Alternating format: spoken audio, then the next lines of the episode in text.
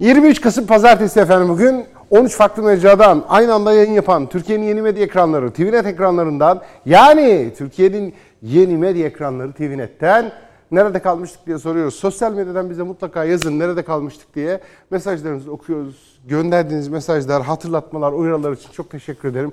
Hatta öyle bir seyircimiz var ki bizim, biz size bir örnek okuyacağım, ne olur bana müsaade edin. Müthiş bir seyirciyle beraber yapıyoruz, sizinle beraber yapıyoruz bu programı resmen ve inanılmaz anlar yaşıyoruz. Bakın seyircilerimiz şöyle söylüyorlar bize efendim, diyorlar ki ee, şu haberi de yapar mısınız diyorlar bize. Bu inanılmaz bir fikir, inanılmaz bir güzellik. E, Amerikan Başkanı'nın Türkiye açıklamasını alıyor. Ondan sonra da diyor ki seyircimiz, bir başka bir seyircimiz de e, Amerika işte çevredeki şu şu şu kararlardan çekildiğini açıkladı. Mutlaka programda buna yer vermelisiniz diyorlar. Haberlerin linklerini gönderiyorlar hem de kaynaklarından. Böyle seyirciyi Allah herkese nasip etmez. Bu müthiş bir his. Seyirci haber gönderiyor. Diyor ki bu haberi mutlaka koyun ha bültene, atlamayın diye. Müthiş değil mi? Harika bir his. Ee, şimdi ya haberi okuyacaktım, okuyamadım. Twitter'da şeyler değişmiş zıkkım. Şimdi normalde profile tıklayınca resimler çıkıyordu. Şimdi profile çıkınca hikaye paylaş diye bir şey çıkıyor. O yüzden vazgeçtim, okuyamıyorum. İstanbul Üniversitesi'nde bir yangın vardı. Onunla başlayalım. Cerrahpaşa Tıp Fakültesi'ni biliyorsunuz. Orada bir yangın çıktı. Allah korusun. Hemen müdahale edildi. Müdahalenin ardından şu saat itibariyle gelen haberler iyi. Yangın söndürüldü ve kontrol altına alındı. Yangın e, Nörolojik Bilimler Enstitüsü binasında gece geç saatlerde çıktı. İtfaiye ekipleri alevleri uzun uğraşlar sonunda söndürdü. Edinilen bilgilere göre Fatih'teki dört katlı hastane binasında henüz belirlenemeyen bir nedeniyle çıktı yangın. İhbar üzerine olay yerinde çok sayıda itfaiye ve polis ekipleri sevk edildi. İtfaiye personeliyle hastane çalışanları yatan hastaları tedbir amaçlı hemen binadan çıkardılar. Bazı hastalar ambulanslarla başka birimlere nakledildi. Daha sonra itfaiye ekipleri yangına müdahale ederek söndürdü. Ekipler binadaki dumanın tahliyesi için de ayrıca bir duman tahliyesi çalışması yapıldı.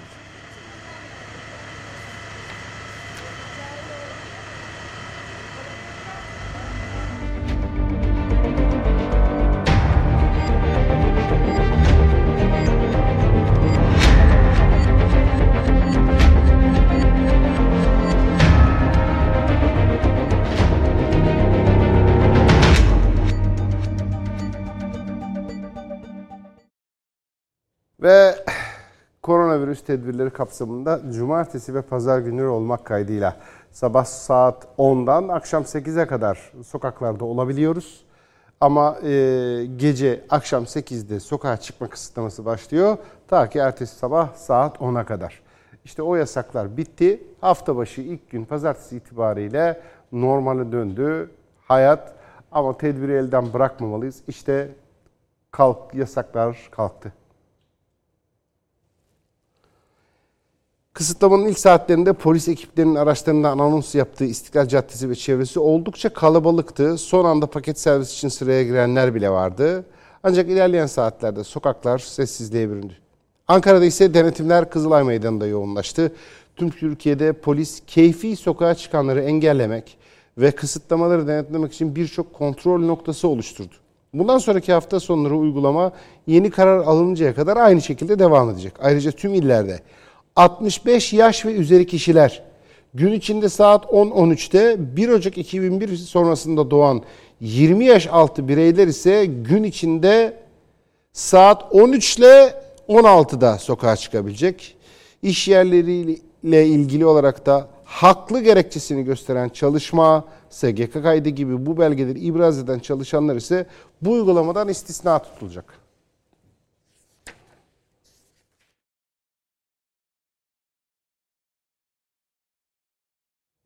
yirmi iki Kasım itibariyle, yani dün pazar günü itibariyle Türkiye'nin koronavirüs rakamlarına bakalım. Şimdi bu rakamlar referans rakamlar olacaklar. Haftaya aynı gün aynı saatlerde ya da bu önümüzdeki hafta içinde bir düşme yaşanmaya başlanırsa, çünkü yükselme trendindeyiz, sürekli yükseliyoruz ve artık e, rakamların önemli olmadığı baremleri çoktan aştık.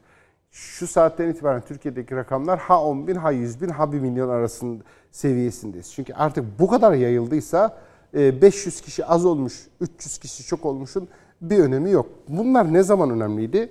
Günlük vaka sayımız bin kişi olduğu dönemlerde. Günde bin kişi. Evet bak bunu durdurabiliriz diyorduk. Bu engellenebilir. O bin kişiyi bulsak mesela, on bin kişiyi bulaştıranları bulsak, onları durdursak bu iş çözülür diye bir plan yapılmıştı. İşte o planın neticesinde filyasyon stratejisi çıkmıştı ortaya. Zaten rakamlar az. Belli ki bir, bir noktalarda bulaştıranlar var. O zaman filyasyon yapalım. Yani her hastaya sen neredeydin, acaba hastalığı nereden kaptın sorusunu araştıralım. Sonra bir tür dedektif gibi çalışalım. Sonra geriye doğru gidip iş yerine, gittiği berbere, akrabasına, komşusuna, kimden, nereden alma ihtimali varsa oralara da test yapalım, oraları da durduralım. Yani bulaşma merkezleri varsa, bir bulaştırıcılar varsa onlar durdurulsun. Çünkü rakam binden az, bu halledilebilir bir şeydi. Bugün geldiğimiz noktada işte o günlerde filyasyon çalışmaları önemliydi, etkiliydi, bir işe yarıyordu ee, ve o günlerde sokağa çıkma kısıtlamaları da bir işe yarıyordu. Neden? Rakam binden azdı. Binden az olan bir o seksen beş milyonluk bir ülkeden bahsediyoruz. elli milyonu aktif dolaşıyor. elli milyon aktif hareket halindeki olan insanın olduğu bir ülkede günlük vaka sayısı bin civarındaysa bu kontrol edilebilir, yönetilebilir. Ee, işte bir şekilde altından kalkılabilir bir seviyeydi. O yüzden de tedbirler sıkı sıkıya alınıyor. Hadi filyasyon yapalım diyordu. İyi de ne oldu peki şimdi? Ee, son yirmi dört saatte Türkiye'de yüz otuz dokuz kişi hayatını kaybetti. yüz elli beş binden fazla test yapıldı. altı bin on yedi vaka tespit edildi. Şimdi altı bin on yedi vakadan söz ediyoruz. altı bin on yedi vakanın, günlük vakanın olduğu yerde altı bin ile yüz bin, yüz bin ile elli bin, elli bin ile beş yüz bin arasında bir fark yok. Bu şu dakikadan itibaren filyasyon da bir işe yaramayacak, araştırma da bir işe yaramayacak, hiçbir şey yaramayacak. Çünkü biz bir günde altı bin on yedi kişiyi hasta ediyoruz ve yüz otuz dokuz kişiyi kaybediyoruz bir günde. Son rakam bakalım. Güncel veri bu. Bir gün öncesine ait veriler. yüz elli beş bin beş yüz on altı Covid testi yapılmış. Bir günde yüz elli beş bin test. Bu yüz elli beş binden altı bin on yedi kişiye hastalık tanısı konulmuş. Şimdi burada dikkat etmemiz gereken bir rakam var. yüz elli beş bin test yapılıyor ya, onların altı bin on yedi kişisinde hasta deniliyor. Burada pozitif vaka sayısı değil efendim. yüz elli beş binin yüz bini bile belki pozitif olabilir. yüz elli beş binin yüz elli beş bini de pozitif olabilir. Hiçbir bilgimiz yok. Bu konuda paylaşacak bilgi Türkiye'de hiç kimsenin elinde yok. yüz elli beş bin testten kaç kişide pozitif çıktığı bilgisini bilmiyoruz. Bildiğimiz tek şey altı bin on yedi kişi şu anda görüyorsunuz hastaymış. Yani Sağlık Bakanı Fahrettin Koca'nın semptomatik dediği, yani belirti gösteren, belirti göstermeyen ama bulaştırmaya devam eden sayısı bilmiyoruz. Ağır hasta sayısı ise dört bin iki yüz on yedi. Peki toplamda Türkiye'de aktif hasta sayısı ne kadar şu anda? elli dokuz bin sekiz yüz yirmi yedi oldu.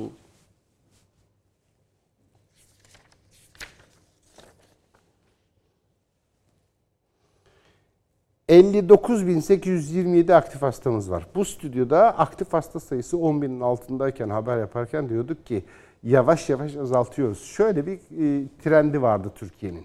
E, günlük iyileşen sayısıyla günlük pozitif vaka sayısı aralarında bir fark vardı. Biz günde bin kişi hasta oluyorsa ama bin iki yüz kişi e, taburcu oluyordu. Buradan yola çıkarak şunu söylüyorduk. Bakın iki yüz iki yüz azaltıyoruz. Dolayısıyla on binin altına, on bine yaklaştık. Şimdi on binin altına indik. Bakın hafta başı pazartesi günü dokuz bin sekiz yüz hastamız kaldı dediğimiz günlerden on beş bine kadar yükseldik. Bu da şimdi aktif hastada şunu da artık şunu da belirleyelim. Eskiden konuşurken pozitif vaka konuşuyorduk, şimdi hasta konuşuyoruz. Bu ne demek biliyor musunuz? Ee, belki pozitif vaka sayımız yüz binden fazla, belki bir milyon. Hiç kimsenin bir fikri yok bu konuda. Belki de hakikaten bu kadar. Mesele şu, bilmiyoruz. Yani Türkiye'de kaç kişide bu virüs var onu bilmiyoruz. Şu sayıyı biliyoruz sadece. Türkiye'de bilmem xxx rakam kadar insanda bu virüs var. Bu xxx rakam kadar insan her ne kadarsa bu insanlar. Bunların içinden ne kadarı bakalım rakama altı bin on yedisi. Yani bu kadar pozitif vakanın içinden altı bin on yedisi semptom gösteriyor. Yani işte başım ağrıyor, belim ağrıyor, ishal oldum, nefes alamıyorum, ateşim düşmüyor gibi belirtileri, öksürüğüm kesilmiyor gibi belirtileri gösteren altı bin on yedi insan var. Peki burada rakam kaç? Dediğim gibi bilmiyoruz. Buradaki insanları niye saymıyoruz? Bunlar çünkü belirtiyi göstermiyor. Yarın göstermeye başlarlarsa onlar da sayılacaklar. Dolayısıyla bir heyula durumu var. Bindik bir alamete gidiyoruz. Kıyamete hep birlikte bütün Türkiye olarak. Burada bizim elimizde ne var? Aşı çalışmaları yürüyor. Aşı yok efendim, sonuçlanmış herhangi bir aşı dünyada. Yani dünyadaki herhangi bir ülke, herhangi bir üniversite, herhangi bir ilaç şirketi kalkıp da şunu söyleyemiyor. Evet biz bulduk Covid'in aşısını. Bu aşıyı olursanız hastalığa karşı e, bağışıklık kazanıyorsunuz. Kesinleşmiş böyle bir çalışma yok. Yürütülen çalışmalar var. Bugün biraz detaylarına bakacağız ama hiçbiri kesin değil. Peki hasta olduktan sonra kullanacağımız tedavi ilacı var mı? Her ülke bir ilaç kullanıyor işte. Onlardan birini de Türkiye kullanıyor. Kesin mi tedavi ediyor? Öyle bir kesinlik yok. Bak takır takır ölüyor insanlar. Komşumuzu yatırdık. İki haftadır hastanedeydi kadıncağız. Dün geldi haberi, ölmüş. Yani ilaçtı. Ya işte olmuyor. Kimini tedavi ediyor demiyor. Bunun yan hastalığı var mı? Tansiyonu var mı? Kalbi var mı? Şekeri var mı? Alerjisi var mı? Bağışıklık sistemi gelişmiş mi? Daha önce doğru düzgün dengeli beslenmiş mi? Şimdi bizim çevremiz dengeli. Ne besleneceğiz biz? Hayatımızı makarnayla idare eden insanlarız. Ben proteini de, karbonhidratı da, onu da, minerali de, şuyu da, buyu da makarnadan alıyorum. Hani böyle bir dengeli beslenme. Hmm, bugün yer elması yenmeli. Yarın bilmem ne yemeli. Yarın bilmem ne. Yahu Türkiye'de kaç tane adam böyle yaşıyor? Kaç tane aile böyle yaşıyor? Proteinler düzenli alınmalı. Şimdi mevsimlik mineraller, ardından omega üçlerimiz. Hadi bakalım balıklar yeniliyor. Kırmızı etler, tavuk etleri falan. Böyle beslenen kaç tane aile var Türkiye'de ki sen bana diyorsun ki dengeli beslen, bağışıklık sistemi falan. Olur mu öyle şey? Bizim bir, her ülkenin olduğu gibi bizim de bir mavi omurgamız var.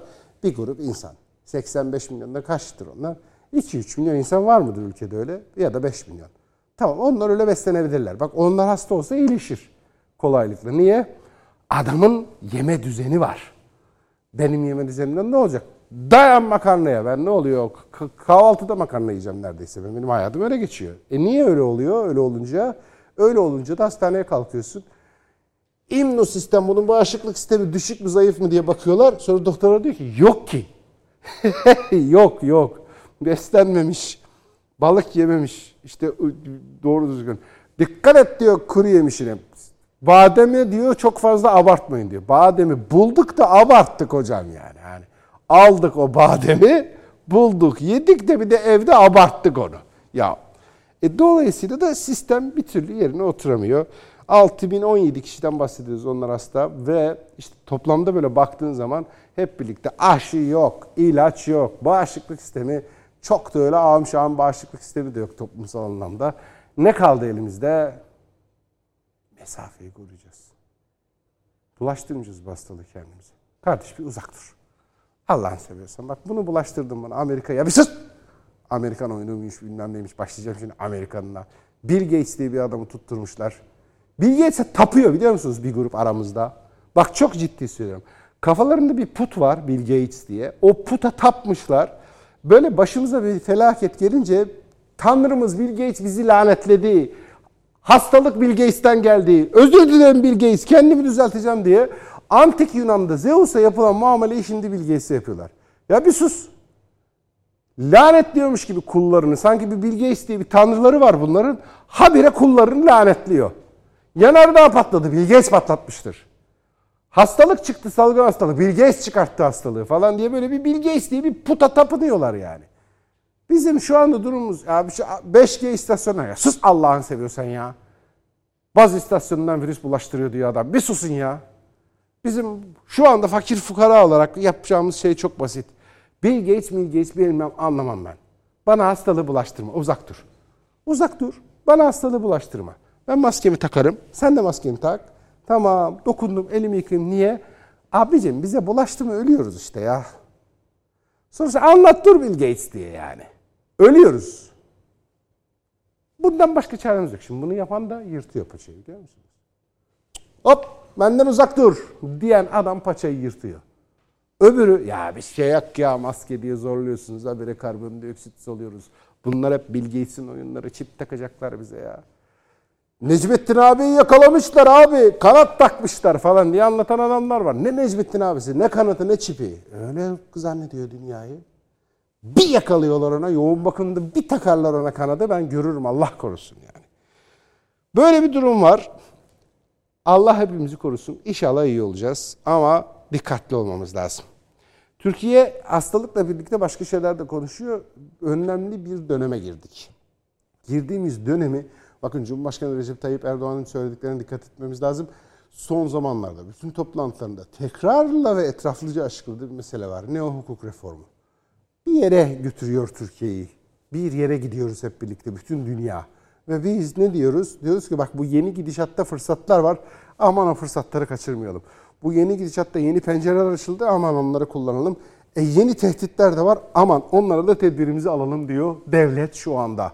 Bu müthiş. İşte Cumhurbaşkanı Erdoğan Isparta, Burdur, Gümüşhane, Kastamonu, Sinop yedinci Olağan İl Kongresi birlikte yaptılar.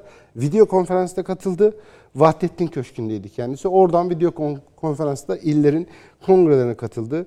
Gezi olaylarının finansörü Osman Kavala'nın tutuklularına karşı ilişkin yaptığı eleştirilere tepki gösterdi. Kimin? Bülent Arınç'ın. Hatırlayın, Bülent Arınç geldi, kafasına göre bir şeyler söyledi. Gereksiz çıkışları vardır onun, böyle meşhurdur, ortalığı karıştırır, tam an bulur, kaos çıkartır, dedikodu çıkartır. Biliriz, Gezi sürecinde de yaptı bunu, diğer süreçlerde de yaptı bunu. Her sefer Türkiye'nin en metameli dönemlerinde, Türkiye'nin en sıkıntılı dönemlerinde, tam bir şey yapacağımız dönemde bir Bülent Arınç için bir lafı vardır. Bülent Arınç gelir, o zehirini akıtır gider, millette Bülent Arınç'ın bütün iletişim Bülent Arınç'la zehirlenir. Yine aynısını yaptı Bülent Arınç. Geldi bütün iletişimi zehirledi, geldi bütün algıyı zehirledi. E işte çok üzülüyorum K H K'lılara, pompacı olmuş falan gibi saçma sapan, hiçbir karşılığı olmayan laflar. Ama Bülent Arınç gibi adamların tehlikeli taraflarına belagat acayip yüksek. Tebessüm ederek, gülerek söversiniz, anlamazsınız yani. Böyle çok yüksek bir belagatla adama söver. Adamı keser, anlamazsınız, iyi bir şey söylüyor zannedersiniz. Bu tipik Bülent Arınç özelliğidir. Geldi gene öyle zehirledi. İşte Cumhurbaşkanı Erdoğan bu zehire karşı dedi ki bu onun kendi görüşü, bizi bağlamaz. Cumhur İttifakı'nın sarsma yönelik şeylerin hiçbirini dedi kabul etmeyiz. Gayet kurduğumuz şekilde gayet düzen, düzgün olarak devam ediyor. Osman Kavala'nın da Selahattin Demirtaş'ın da savunulacak tarafları yok dedi. İşte Cumhurbaşkanı Erdoğan'la konuşması. Son günlerde bizimle asla ilgisi olmayan kimi bireysel açıklamalar ile reform gündemimize yaptığımız vurgular bahane edilerek yeni bir fitne ateşi yakılmaya çalışıldığını görüyoruz. Velev ki geçmişte birlikte çalışmış olsak bile hiç kimsenin şahsi ifadeleri Cumhurbaşkanıyla, hükümetimizle, partimizle ilişkili hale getirilemez. Bizim ne dediğimiz, nerede durduğumuz, nereye gittiğimiz bellidir ve istikametimizde en küçük bir değişiklik yoktur. Sözlerinin hedefinde Bülent Arınç vardı. H D P eski Genel Başkanı Selahattin Demirtaş ve Gezi olaylarının finansörü Osman Kavala'ya ilişkin açıklamalarına sert tepki gösterdi. Gezi ve Kobani olaylarında yaşananları anımsatarak bunları savunamayız dedi. Teröre bulaşmış, terörle el ele kol kola yürüyenler hiçbir zaman bizim ne yanımızda ne de dirsek teması halinde olduğumuz kişiler olamaz.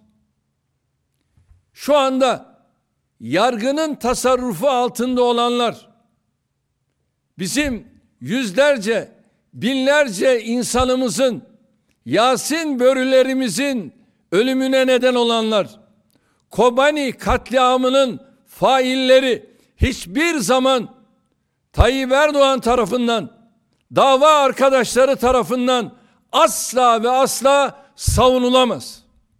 Terör örgütleriyle el ele, kol kola, omuz omuza Ankara'dan İstanbul'a yürüyenlerle biz birlikte olamayız. Gezi olaylarının finansörü olanlarla, kavalalarla, onlarla hiçbir zaman biz bir arada olamayız.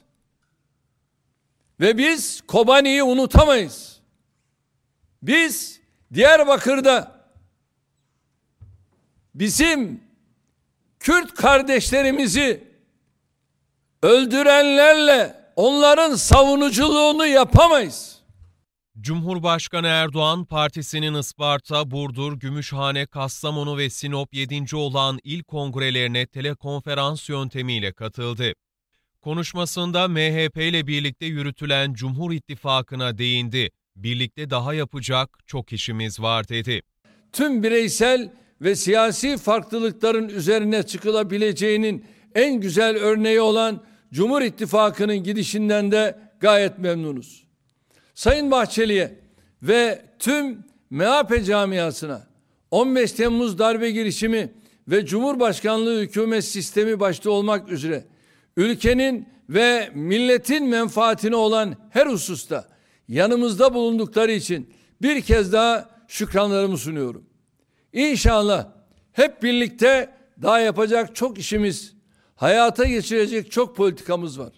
Konuşmasında yeni salgın tedbirlerine de değinen Erdoğan uyarıda bulundu. İlave tedbirler alınabileceğini söyledi. Milletimiz tamam diye ifade ettiğimiz temizlik, maske, mesafe kuralları ile bu tedbirlere hassasiyetle riayet ederse inşallah birkaç hafta içinde salgın grafiğinin boynunu yeniden aşağı çevirmeyi başaracağız. Aksi takdirde sınırlamalara devam etmek, hatta belki ilave tedbirler almak durumuyla karşı karşıya gelebiliriz.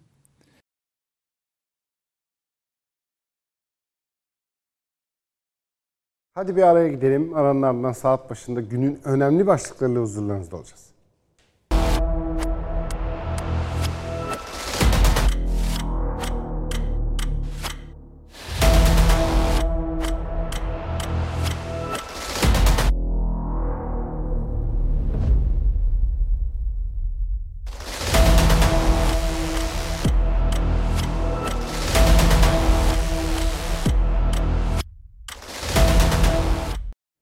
G yirmi olmuştu, hatırlarsınız. G yirmi zirvesi eşitli salgın tedbirleri, artık ülke liderleri de toplanmıyorlar bir araya.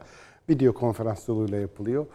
G yirmi zirvesine bu sene Suudi Arabistan ev sahipliği yaptı. O Suudi Arabistan ev sahipliği yaptığı G yirmi zirvesine ülke liderleri katıldı. Cumhurbaşkanı Erdoğan da katıldı.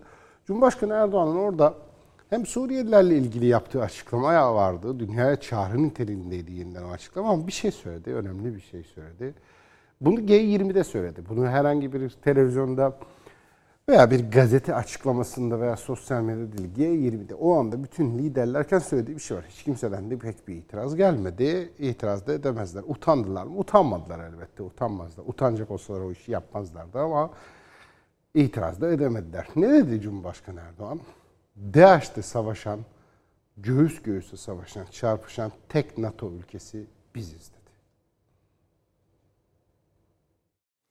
Salgının yoksulluk ve eşitsizlik başta olmak üzere birçok sorunu daha da derinleştirdiğini görüyoruz. Özellikle Afrikalı kardeşlerimiz ile Asyalı ve Latin Amerikalı dostlarımız çok ciddi zorluklar yaşıyor. Mülteciler ve zorla yerlerinden edilen kişiler salgın karşısında en kırılgan kesimi oluşturuyor. Cumhurbaşkanı Erdoğan, Suudi Arabistan ev sahipliğinde düzenlenen G yirmi Liderler Zirvesi'ne Vahdettin Köşkü'nden canlı bağlantıyla katıldı. Pek çok konuda önemli mesajlar verdi.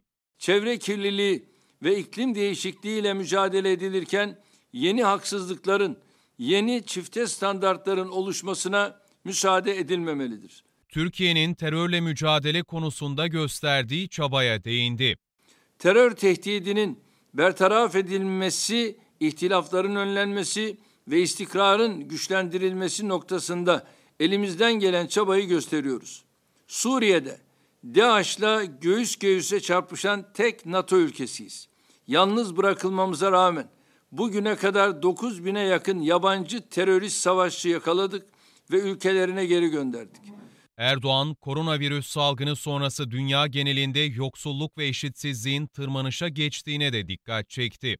Savaştan etkilenen bölgelere ve risk altındaki topluluklara yönelik insani yardımların finans kaynaklarını güçlendirmeliyiz. İnsana hizmet etmeyen, insana huzur, esenlik ve değer vermeyen, adaleti ve güvenliği temin etmeyen bir sistemin başarı şansı yoktur. G yirmi zirvesi liderlerin koronavirüsle mücadelenin yanı sıra küresel ısınmanın kontrol altına alınması için uluslararası dayanışma çağrısıyla son buldu.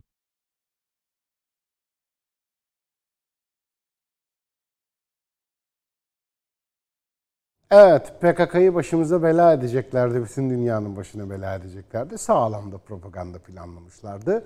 Hazır bir D H diye bir e, köpeği saldılar. Sonra D H denilen köpeği salıp arkasında P K K köpeğini salıp hıtıtıp falan yaptılar böyle. Sonra dediler ki bize hep beraber onu gördün mü?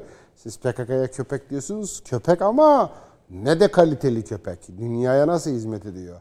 D H'a saldırdı. Gördünüz mü diye bize propaganda yapacaklardı. Bize bildiğimiz bir şey vardı. Daha ilk günden itibaren söylüyorduk. Dediğimiz şey şuydu. Vallahi bunların ikisi de aynı kafesten çıkıyor. P K K'lı köpek de D H'li köpek de aynı kafesten çıkar. Boşuna numara yapmayın diye. Kobani olaylarında da güya böyle Kobani'nin etrafını sarmışlardı. Kobani diye bir yerde yok ayrıca zaten. Onunla da aynılar ab. Ülkede olayın adı öyle meşhurlaştı diye hani hatırlatmak anlamında kullanıyorum Kobani'yi. Aynel Arap yani Arap gözü, Arap pınarı. Oradaki ayn göz ama aslında şey göz. Gören göz değil, organ, uzuv olan göz değil. Suyun çıktığı göz vardır yani pınar. O su gözü, o anlamda göz. Aynel Arap, Arap pınarı, Arap fışkıran yer, çok Arap olan yer anlamında. İşte orayı Kürt bölgesi ilan ettiler. Adının Arap pınarı yani adı Arap fışkıran yer, Arapların yeri olan bir yeri Kürt bölgesi ilan etti namussuzlar. Sonra da dediler ki buraya D H saldırıyor. Oranın bir Kürt bölgesi olduğu da yalandı. Oraya D H'in saldırdığı da yalandı. Maksat hani şu Bülent Arınç'ın çok üzüldüğü Selahattin Demirtaş var ya, hikaye kitabını okudum siz de okuyun falan diye ucuz propaganda yaptığı. O ucuz propaganda yaptığı adam Selahattin Demirtaş'ın çağırdığı insanlar Türkiye'de o Kobani'yi bahane ederek elli iki kişiyi öldürmüşlerdi. Ya Yasin Börü'yü de öyle öldürdüler. Öldürdüler yetmedi balkondan aşağı attılar. Yetmedi üstüne arabayla geçtiler. Üstünde arabayla geçen de P K K'lı bir kadın, iki tane de çocuğu var kendisinin. Yetmedi yaktılar. Yetmedi ateşinin başında zılgıt çekip devrimci marş söylediler. Sonra da Bülent Arınç ekranı çıktı bu adamlara dedi ki hikaye kitabını okudum çok acıklı. Yasin Börü'den daha mı acıklı? Ne anlatıyorsunuz siz bu millete? Yasin Börü'yü yaktınız, ateşin başında devrimci marş söylediniz. Bülent Arınç karar versin şimdi gitsin P K K'yla mı marş söyleyecek ne yapacaksa yapsın yani. Hikaye kitabını okudum çok duygulandım diye anlatıyor bir de. Şimdi bu adamların bu P K K'lı köpeklerin peşine şey salıyorlardı. D H'li köpekleri salıyorlardı. Sonra da diyorlardı ki çok zor durumda bu P K K'lılar. Sonra da D H'li köpeğin peşine P K K'lıyı salıyorlardı. Aa işte kahraman bunlar diye propaganda yapıyorlardı. Türkiye dünyada D H'da da P K K'yla da savaşan bir tane ülke var. Türkiye. Türk askerinden başka hiç kimse o teröristlerle savaşmadı. Türk askerinden başka şeyleri saymıyorum. Suriyeli mücahitleri. Onlar zaten memleketin derdi. Suriye Milli Ordusu da büyük kahramanlık gösterdi. Zaten D H kime saldırdı ki? D H'in mantığı çok basit. Klasik tekfirci mantığı. Oturdu İngilizler, Amerikalılar oturdular, planladılar. Hepimiz kafiriz zaten. Kafir olduk. Müslümanken kafir olduğumuz için de mürtet oluyoruz. Mürtet olduğumuz için de katlimiz kafirden önce vacip. Dolayısıyla bizim katlimiz kafirden önce vacip olduğu için ben bir D H'ye göre mürtet olduğum için beni öldürmek kafirden daha öncelikli onlar için. Dolayısıyla hiç kafiri öldürmediler. Sürekli Müslüman öldürdüler. D H'lılar bir kere bile kafiri ateş etmişler mi Esed, Esed'e, İsrail'e? Ha? Mümkün mü öyle bir şey? Öncelikli iş var. Ne? Önce Müslümanları öldüreceğiz. Sonra kafirlerle savaşacağız. Bunda böyle namussuz adamlar, böyle şerefsiz adamlar. Aynısını İran yapmadı mı? Yıllarca bir tane batılı ülkeyle savaşmış mı bu İran? Bir tane mermi sıkmış mı? Sürekli Müslüman öldürdüler. D H da böyleydi. Bunların hepsi aynı ocağın çocukları. Bunların hepsi aynı kafesin köpekleri. Bunlar bir propaganda yapıyorlardı. İşler güzel plan gidiyordu. İşte Türkiye bu planı bozdu. Şimdi Cumhurbaşkanı Erdoğan ondan bahsediyor işte. Savaşan tek ülke Türkiye. Başka da kimse savaşmadı Suriyelilerle başka. Peki biz orada onlarla mücadele ederken burada nasıl mücadele ediyoruz P K K'yla? Bir ayda seksen P K K'lı etkisiz hale getirildi. Milli Savunma Bakanlığı açıkladı. Telef edilen P K K'lı sayısını seksen terörist itlaf edilmiş. En son o bölgede dört terörist daha sızmaya çalışırken imha ediliyor. Hakkari'de de mağaralar, kullanılan yerler ve mühimmat depoları imha ediliyor. İşte Milli Savunma Bakanlığı'nın açıkladığı terör raporu.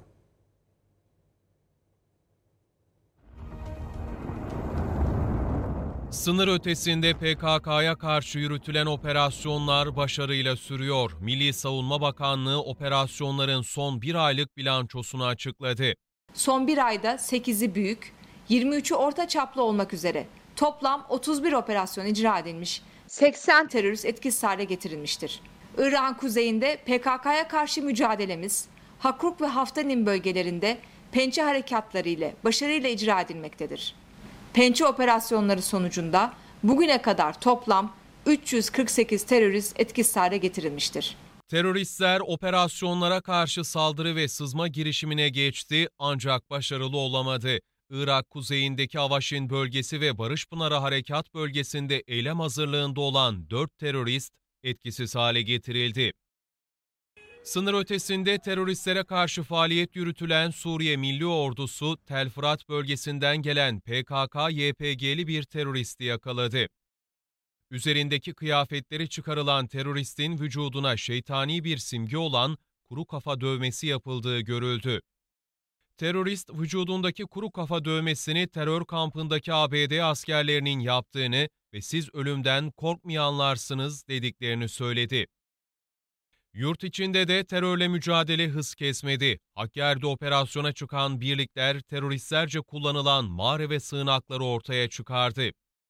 Yapılan aramalarda beş yüz kilogram kullanıma hazır amonyum nitratlı patlayıcı, ağır silah, mühimmat ve yaşam malzemesi ele geçirildi. Irak'a götürülmek üzere hazırlanan on bir kilo uyuşturucu bulundu.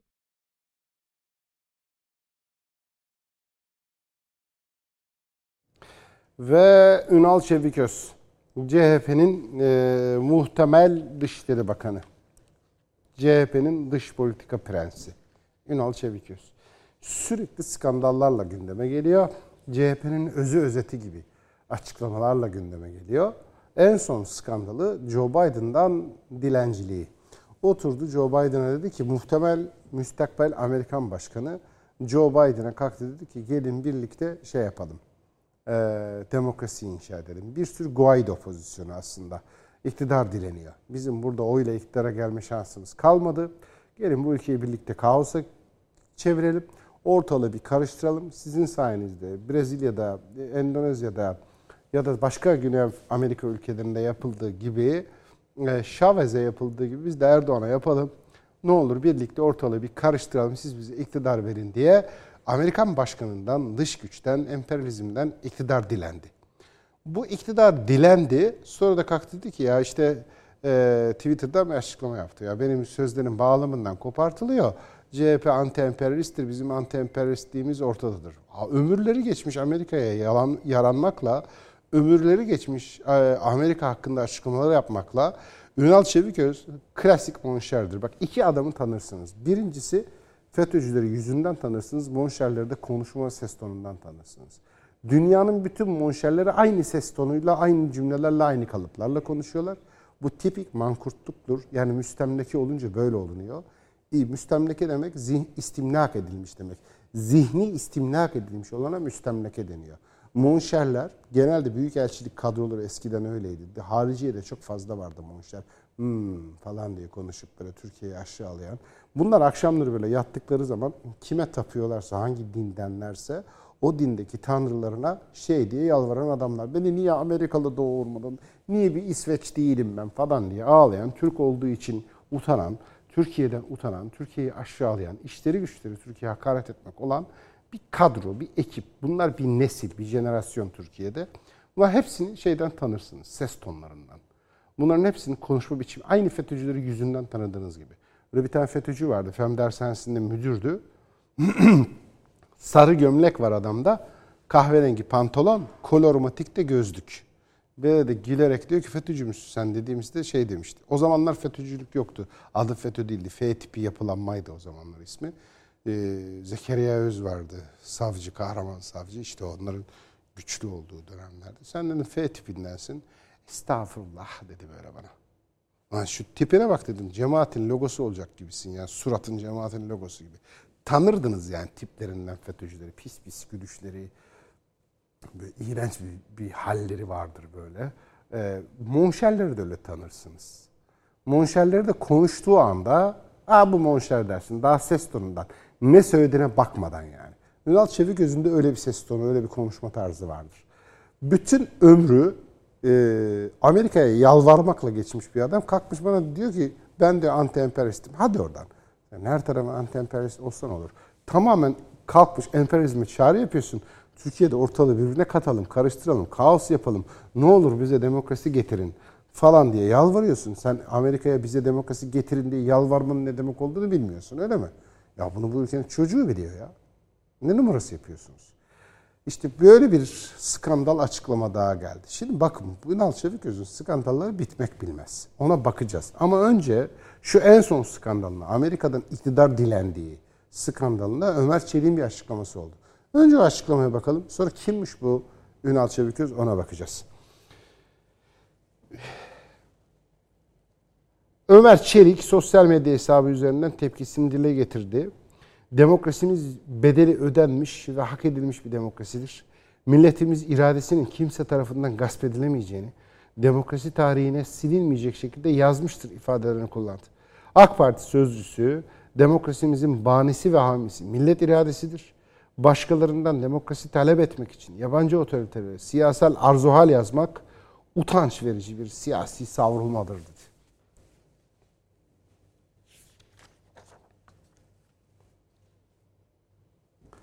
Şimdi birilerinin kafası karışmasın. Bani geçiyor gelimin içinde. Dedim yok bu bani falan diye böyle. Bilmiyor. Niye Arapça konuşuyorsunuz diyor. Mesela öyle güzel bir an denk geliyor ki. İsmet İnönü'ne isnat edilen bir şey vardır ya. O mu söylemiş yoksa biri uydurmuş mu bilmiyorum ama yakışmış yani. Hani lisanımızda bir hayli Arapça kelime fazlalaştı. Bunlar derhal def edile. Cümle Arapça ama yani.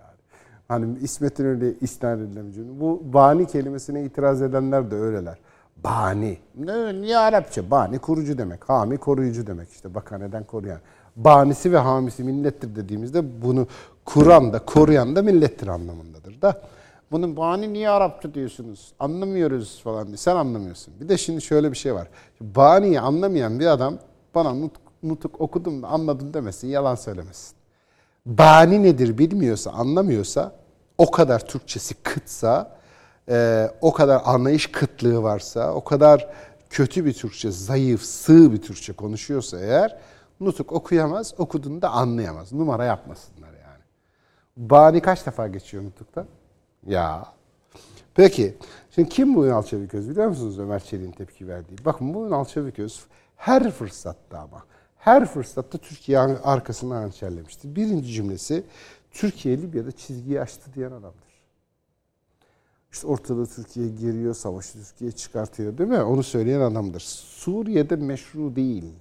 Suriye'deki P K K'ya karşı verdiğimiz mücadele var ya, Suriye'de Büyük İsrail kurulmasın, P K K'nın nöbetini tuttuğu Büyük İsrail kurulmasın, Suriye'den D A E Ş Türkiye'ye saldırmasın, dibimizde terör kurulmasın diye verdiğimiz mücadele için ne dedi Ünal Çeviköz?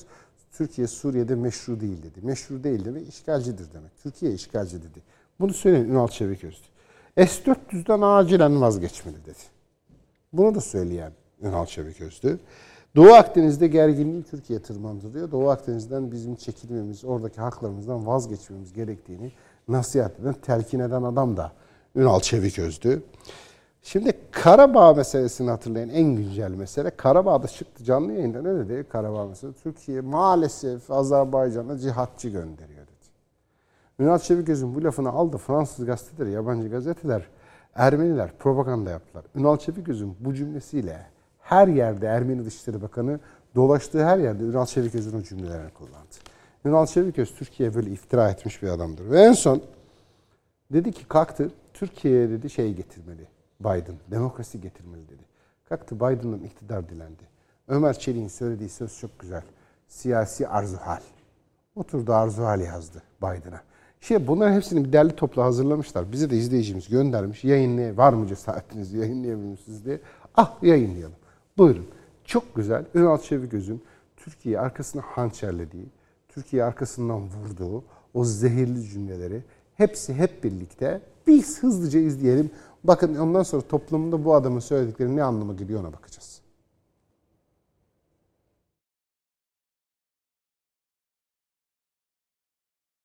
Cumhuriyet Halk Partisi Birleşmiş Milletler Güvenlik Konseyi'nin Libya'ya yönelik silah ambargosuna bütün ülkelerin titizlikle riayet etmesini başından beri savunmaktadır.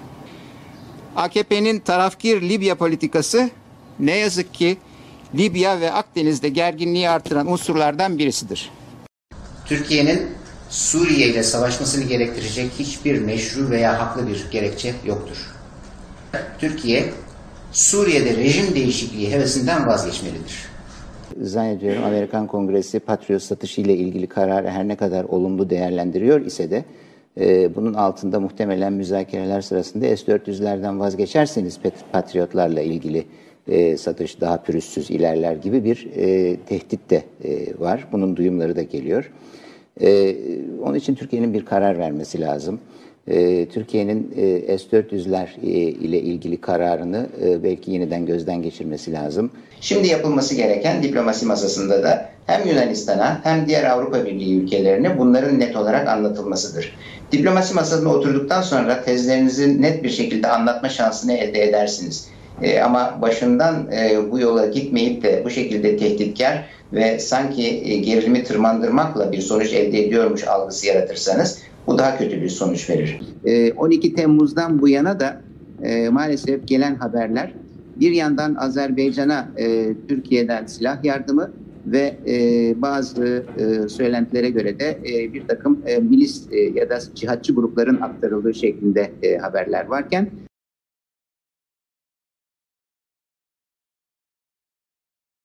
ne bu biliyor musunuz? Böyle sırayla bakın ne söyledi Ünal Çeviköz.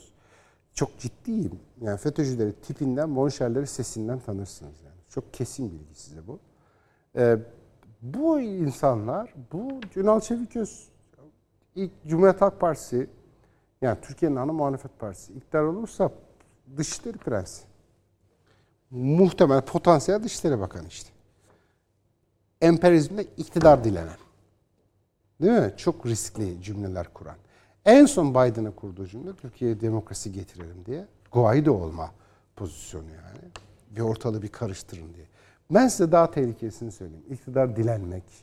Ee, eyvallah ama. Ünal Çeviköz'ün böyle bir niyeti var yok tartışmıyorum. Şimdi Ünal Çeviköz'den çıktım. Artık konu benim Amerika'yla. Amerika'yla mesela. Amerika böyle bir lafı duyarsa ne yapar biliyor musunuz? Duyduğunda üstüne atlayacak. Neden? Çünkü çok önemli bir şey söyleyeceğim. İçişleri Bakanı Süleyman Soylu dedi ki seneye Türkiye'de P K K yok. iki bin yirmi bir yılında Türkiye'de P K K konuşmayacağız. Şimdi P K K'dan boşalmış bir kaos koltuğu var.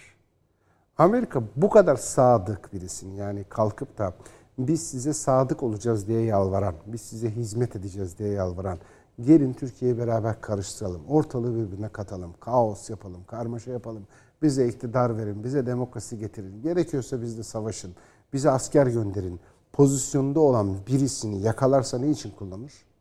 P K K'dan boşalan koltuğa tutturur. Potansiyel olarak Türkiye'de kaos, kargaşa ve karmaşa için kullanır. Beni ilgilendiren tarafı burası. Benim vatandaş olarak, bir gazeteci olarak uyanık olmam, eyvah, dikkat, aman, tehlike diye konuşacağım, yorum yapacağım yer burası. P K K'dan boşalan koltuğa Ünal Çeviköz zihniyetini koyar Amerika. Onun umurunda olmaz. P K K elinde malzemeydi, bir sopaydı. Türkiye'nin kafasına vuruyordu kaos, kargaşa için onunla. Şimdi İçişleri Bakanı Süleyman Soylu, benim devletim geldi, o Amerika'nın elinden o sopayı aldı mı? Vallahi Amerika gidecek, kendine şimdi yeni bir sopa arayacak. Dolayısıyla bu kadar sadakatle siyasi olarak iktidar dilenmek Amerika'dan, ben o yeni sopayım, beni al Türkiye'nin kafasına vur anlamına gelir. Ben de buna müsaade etmem yani. Buna bu millet müsaade etmez. on beş Temmuz'da ülkesini ipten almış bu millet, birinin daha P K K'dan sonra kalkıp birinin daha, acaba yeni bir gezimi, bir sürü ihtimaller var şimdi. Birinin daha Amerika'nın Türkiye'nin kafasına vurması için sopaya dönüşmesine müsaade etmez. Bunun tedbiri neyse millet alır yani. Bu çok kesin. Bundan sonra muhalefet ediyorsunuz, edin kardeşim. Amerika'ya iktidar dilenmek nedir ya? Amerika'dan iktidar istemek nedir ya? Ayıptır ya. Çok korkunç rakamlar. Şey, tavırlar. Çok korkunç. İYİ Parti, H D P, C H P, S H P oturdular bir anayasa çalışması yaptılar. Sonra yapmadık dediler. Sonra yaptık yaptık dediler. İbrahim Kaboğlu başkanlığı dediler. Sonra yok yok yapmadık dediler. Bu kadar karışıklığın sebebi ne ola ki yani? anayasa çalışması dediğiniz şey kötü bir şey değil ki. Herkes anayasa çalışması yapabilir. İyi de bir şey, tebrik de edilecek bir şey. Oturun ne güzel anayasa çalışın yani. Her şeyi bırakın bir kenara. Anayasa çalışması bir yanıyla entelektüel faaliyettir. Çünkü bir ülke hayal etmektir, bir düzen hayal etmektir, bir nizam hayal etmektir. Ee, biz nizam kuran adamlarız bu millet. Düzen kurarız biz. Dolayısıyla düzen kuran, nizam kuran, böyle bir sistem kuran bir milletin insanların kalkıp anayasa hayal etmesi, bir düzen, belki bütün dünyaya da tavsiye edilecek bir medeniyet tasavvuru. Çünkü anayasa yazmaya çalışmak bir şekilde bir medeniyetle inşa etme mücadelesidir. Ve bunu her vatandaş yapar. Bizim Türkiye'deki en e, bu işlerle ilgisiz olan kimse vatandaşımız, onun bile dünyadaki en ilgili anayasa profesöründen daha yüksek potansiyeli vardır anayasa yazmak için. Hemen bizim marketten İsmail abiyi çağırın. Amerikalı anayasa profesörünü oturtun. Benim marketteki İsmail abim Amerikalı anayasa profesöründen daha iyi anayasa yazabilir. Niye? İsmail abinin genetik kodu o. Devlet kurmak. altı yedi tane Türk'ü bir serbest bırakırsanız oturur devlet kurarlar. Yani. Şimdi bu müthiş, muazzam bir şey. Bundan niye utanıyorsunuz ki? Dediğimde ortalık orada çıkıyor ortaya işte. Ha. Meğerse bundan ada anayasa manayasa dediği federasyon çalışmasıymış.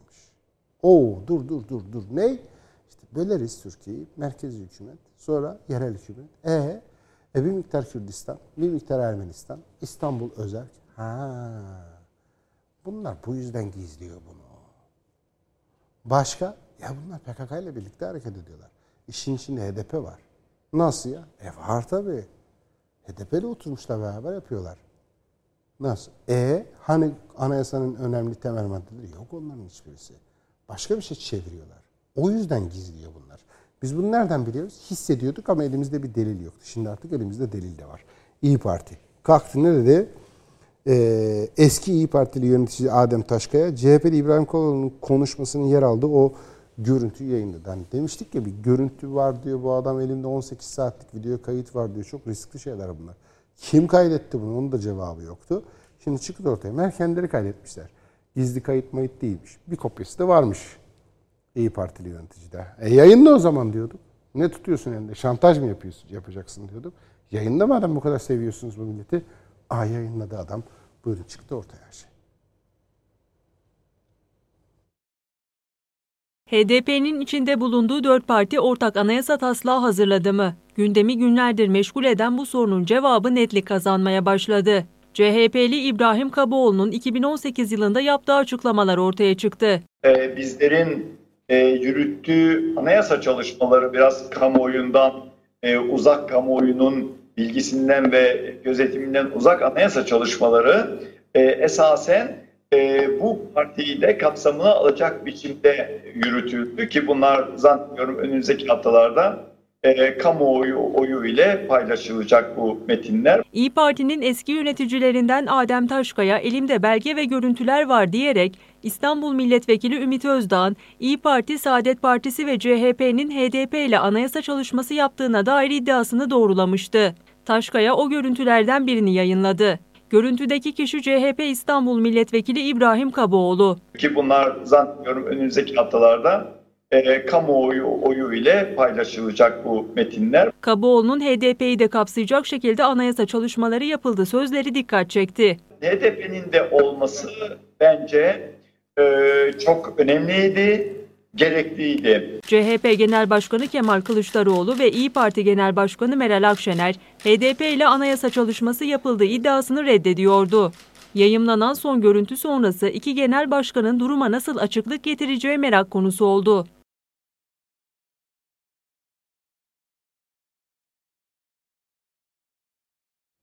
Hadi bakalım, günün gazetelerinin birinci sayfalarına bakalım. Yeni Şafak gazetesiyle başlıyoruz. Yeni Şafak gazetesinin birinci sayfasında fitne ateşi yakmak istiyorlar diyor Cumhurbaşkanı Erdoğan. Kim için? Hani işte Selahattin Demirtaş'ın kitabını okudum, çok etkilendim, siz de okuyun. Hadi Osman Kavala'yı da Selahattin Demirtaş'ı da serbest bırakalım diyen tayfa için. Cumhurbaşkanı Erdoğan, Kobani'nin faili Selahattin Demirtaş ve Gezi'nin faili Osman Kavala'nın serbest bırakılması için yapılan çağrılarla Cumhurbaşkanı Cumhur İttifakı'nı hedef alan söylemlere sert tepki gösterdi. Son günlerde bizimle asla ilgisi olmayan kimi bireysel açıklamalarıyla reform gündemimizde yaptığımız vurgular bahane edilerek yeni bir fitne ateşi yakılmaya çalışıldığını görüyoruz diyor. Ee, evet. Çünkü hani diğer gazeteler apartta bekliyorlar, hazırlanmışlar. Cumhur karıştı falan manşetleri. Hep o Bülent Arınç'ın konuşmalarının yüzünden. Bülent Arınç dedi ki bu Cumhur İttifakı'nı öyle sallayayım bir kendilerine gelsin dedi. Böyle açıklamalar yapıyor. Hani A K Parti'nin içindenmiş gibi. A K Parti'nin sözcüsüymüş. A K Parti'de bir yetkisi etkisi varmış gibi. Çok severler öyle numaraları. Ee, şeyde de o e, Berat Albayrak, Hazine Bakanı, Maliye Bakanı Berat Albayrak'ın istifa ettiği gece de Bülent Arınç dedikoduları çıkmıştı işte. Ben konuştum da böyle olacak da bilmem hani hala yetkim var konuşabiliyorum havaları hep böyle. Gene ortalığı karıştırmak için ama bak bu sefer çok direkt en yukarıdan e, Cumhurbaşkanı Erdoğan bizzat önünü kesti. Fitne ateşi dedi bu hiç yakmak istiyor yaktırmayız o ateşi diyor Erdoğan. Bu önemli. Sürmanşette kritik bir haber var Yeni Şafak'ta. Diyor ki Türkiye ile ilişkilerimiz mükemmel. Kimden geliyor bu açıklama? Riyad'dan. Allah Allah. Ne diyor bakalım? Suudi Arabistan'ın kralı Selman'ın G yirmi liderler zirvesinde Cumhurbaşkanı Erdoğan'ın aramasından sonra Riyad'da sürpriz bir açıklama geldi. Dışişleri Bakanı Faysal bin Farah Türkiye ile mükemmel ilişkiye sahibiz dedi. Suud, Türk ürünlerinin gayri resmi olarak boykot edildiğine dair de bir veri bulunmadığını iddia etti. Bak ya. Görüyor musun? Niye böyle oldular? Kıymetimizi mi anladılar? Ya yok ya. İmana mı geldiler? Hayır değil değil. Suud hala Suud. Suud hala yalancı. Mevzu ne? Mevzu şu.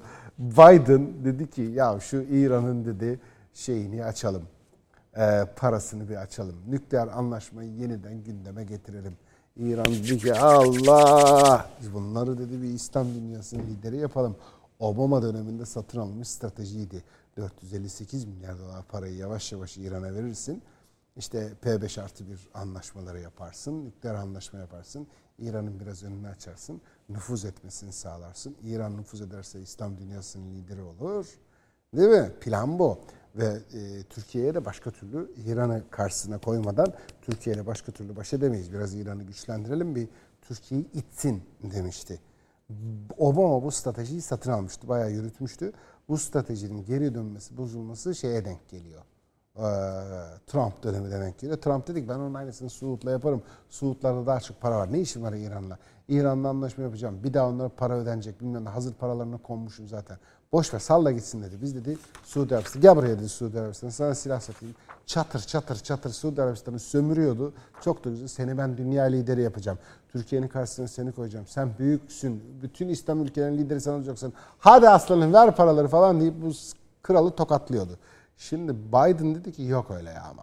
Biz dedi İran planına devam edeceğiz deyince Tahran Allah dedi böyle Tahran'da bir sevinç çığlığı ötünce Riyad dedi ki ha ne oluyor dedi. Ha Türkiye yok yok çok güzel bizim ilişkilerimiz mükemmel ya falan demeye başladı. Hadi canım sabah gazetesiyle devam edelim. Diyor ki Yasin'in katillerle aynı safta olmayız manşeti var sabah gazetesinde. Çok da güzel bir manşet. Bülent Arınç düşünsün kimlerle birlikte hareket ettiğini. Son günlerde reform gündemimizde yaptığımız vurgular bahane edilerek yeni bir fitne ateşi yakılmaya çalışıldığı görülüyor. Hiç kimse şahsi fikirleri Cumhurbaşkanı hükümetimizle partimizle ilişki hale getiremez. Terör örgütleriyle el ele kolu kola omuz omuz Ankara'dan İstanbul'a yürüyenlerle biz birlikte olmayız. Yasin Bey'in ölümünden sorumlu olanlar Kobani katliamı failleri bizim tarafımızdan asla savunulamaz. Gezi olaylarının finansörleri olan Kavalalara hiçbir zaman bir arada olamayız. Biz Kobani'yi unutmayız. Kürt kardeşlerimizi öldürenlerin savunuculuğunu yapmayız. Türkiye'yi dışarıya şikayet ederek asıl saldıracakların aklın akıl verenlerin sonu hüsran olacak diyor Cumhurbaşkanı Erdoğan. Aynen de öyle. Devam edelim hemen hızlıca Hürriyet Gazetesi'ne bakalım. Hürriyet Gazetesi'nin bugün manşetinde çok kritik bir haber var. Aşıda üç önemli bilgi. üç önemli bilgiye ulaşmış ki Profesör Doktor Osman Müftüoğlu. Aşılardaki üç önemli bilgi ne? bir. Çin aşısı yola çıktı. Çin aşısı üreticisi e, Sinovac ile görüşmeler tamamlandı. Gerekli yasal süreçler bitti, imzalar atıldı. İlk uygulamalar için on milyon doz aşı çoktan yola çıktı. Sağlık Bakanı Fahrettin Koca diyor ki aşılamada toplam rakam elli milyon doza kadar çıkabileceğini belirtmiş. Bu da önemli bir bilgi diyor. İkinci önemli bilgi e, aşı uygulamaları kesinlikle ücretsiz yapılacak. Vatandaştan hiçbir ücret talep edilmeyecek. Sağlık Bakanı risk grubundakilerin aşıya ulaşma konusunda endişe etmemelerini söylüyor. Koca devletin aşıyı ücretsiz ulaştırma gayreti ve garantisi içinde olacağını da altını çizmiş Sağlık Bakanı. Ama öncelik risk grubunda olanlar, işte hasta olanlar, altmış beş yaşından fazla olanlar, ikincil hastalıkları olanlar, bağışıklık sisteminde problem olanlar vesaire vesaire. Üçüncü önemli bilgi, ileride isteyene satılacak diyor. Başka üreticilerin farklı aşıları için de ruhsatlandırma işlemleri sürecek. İlerleyen aylarda ruhsatlanma tamamlanınca o aşıların eczanelerde ücretli olarak satılmasına da izin verecek. İsteyen başka aşılara gidip ücretiyle satın alabilecek diyor e, zamanla. Şimdi Çin'de bu aşı işi enteresan bir iş. Dört farklı yaklaşım var dünyada ülkelere göre. Birinci yaklaşım e, bu işte Pfizer, BioNTech ve Moderna diye şirketlerin yaptığı. Amerika, e, Amerika mesela Rusya'nın bir yaklaşımı var. Çin'in bir yaklaşımı var, İngiltere'nin bir yaklaşımı var ama Amerika tam olarak ortak tek bir yaklaşımda değil. Dünyadaki her yaklaşımı benimsiyor Amerikalı şirketler. sekiz on şirket var Amerika'da. Türkiye'deki şirketler hangi yaklaşım benimsiyor, ne yapıyor, ne ediyor? Yabancı şirketler gibi detaylı basın bültenleri yok. Ben dün pazar gününün tamamını bu işe ayırdım. Dünyadaki aşı şirketleri neler açıklamışlar diye baktım. Türkiye'de çalışan üniversiteler, aşı çalışan üniversiteler ve şirketler yabancı şirketler gibi detaylı bilgi açıklamıyorlar. Yabancı şirketlerde bayağı ciddi ciddi bir tek şeyde laboratuvarlarında webcam yok yani. O her şeyi aşamalarıyla anlatıyorlar. Türkiye'de öyle bir detay bilgi yok. Dolayısıyla Türkiye'den bilgi veremeyeceğim. Ama şeyi gördüm. Amerika'da sekiz şirket var. sekiz de farklı yaklaşımla bir şeyler deniyorlar ama bir sonuca varamamışlar. Ee, Pfizer, BioNTech ve Moderna dünyanın en çok dikkat ettiği şirket. Bunlar Ee, mRNA diye bir mRNA diye bir yöntemle yürüyorlar. mRNA ne? Virüslerde işte D N A, yani hücrelerde D N A'lar, R N A'lar oluyor. Bu koronavirüsü R N A virüsü ya, D N A'sı yok, R N A'sı var. mRNA'nın M'si messenger'dan geliyormuş. Messenger yani haberci, e, haber taşıyan, posta taşıyan. Oturuyorlar laboratuvarda bir e, mesaj taşıyan R N A yapıyorlar. Onu da hücreye gönderiyorlar. Hücreye diyorlar ki al sana bilgi gönderdim. Bu yönteme mRNA deniliyor. Normalde bize, bağışıklık sistemimize messenger R N A ile, yani mesaj, bilgi taşıyan R N A ile bizim bağışıklık sistemimize bu koronavirüsün ne menen bir şey olduğunu ve nasıl savaşılacağını öğreten aşılama yöntemi. İkinci yöntem adenovirüs.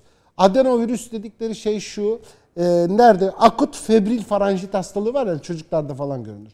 Mesela o bir tür adenovirüs. Bunun böyle birden bilmem kaça kadar giden çeşitleri var. Tip bir, tip iki, tip üç, tip dört, yirmi beş, yirmi altı, yirmi altı, otuz gidiyor öyle o. Şimdi o adenovirüs aşı yaklaşım var, ikinci yaklaşım.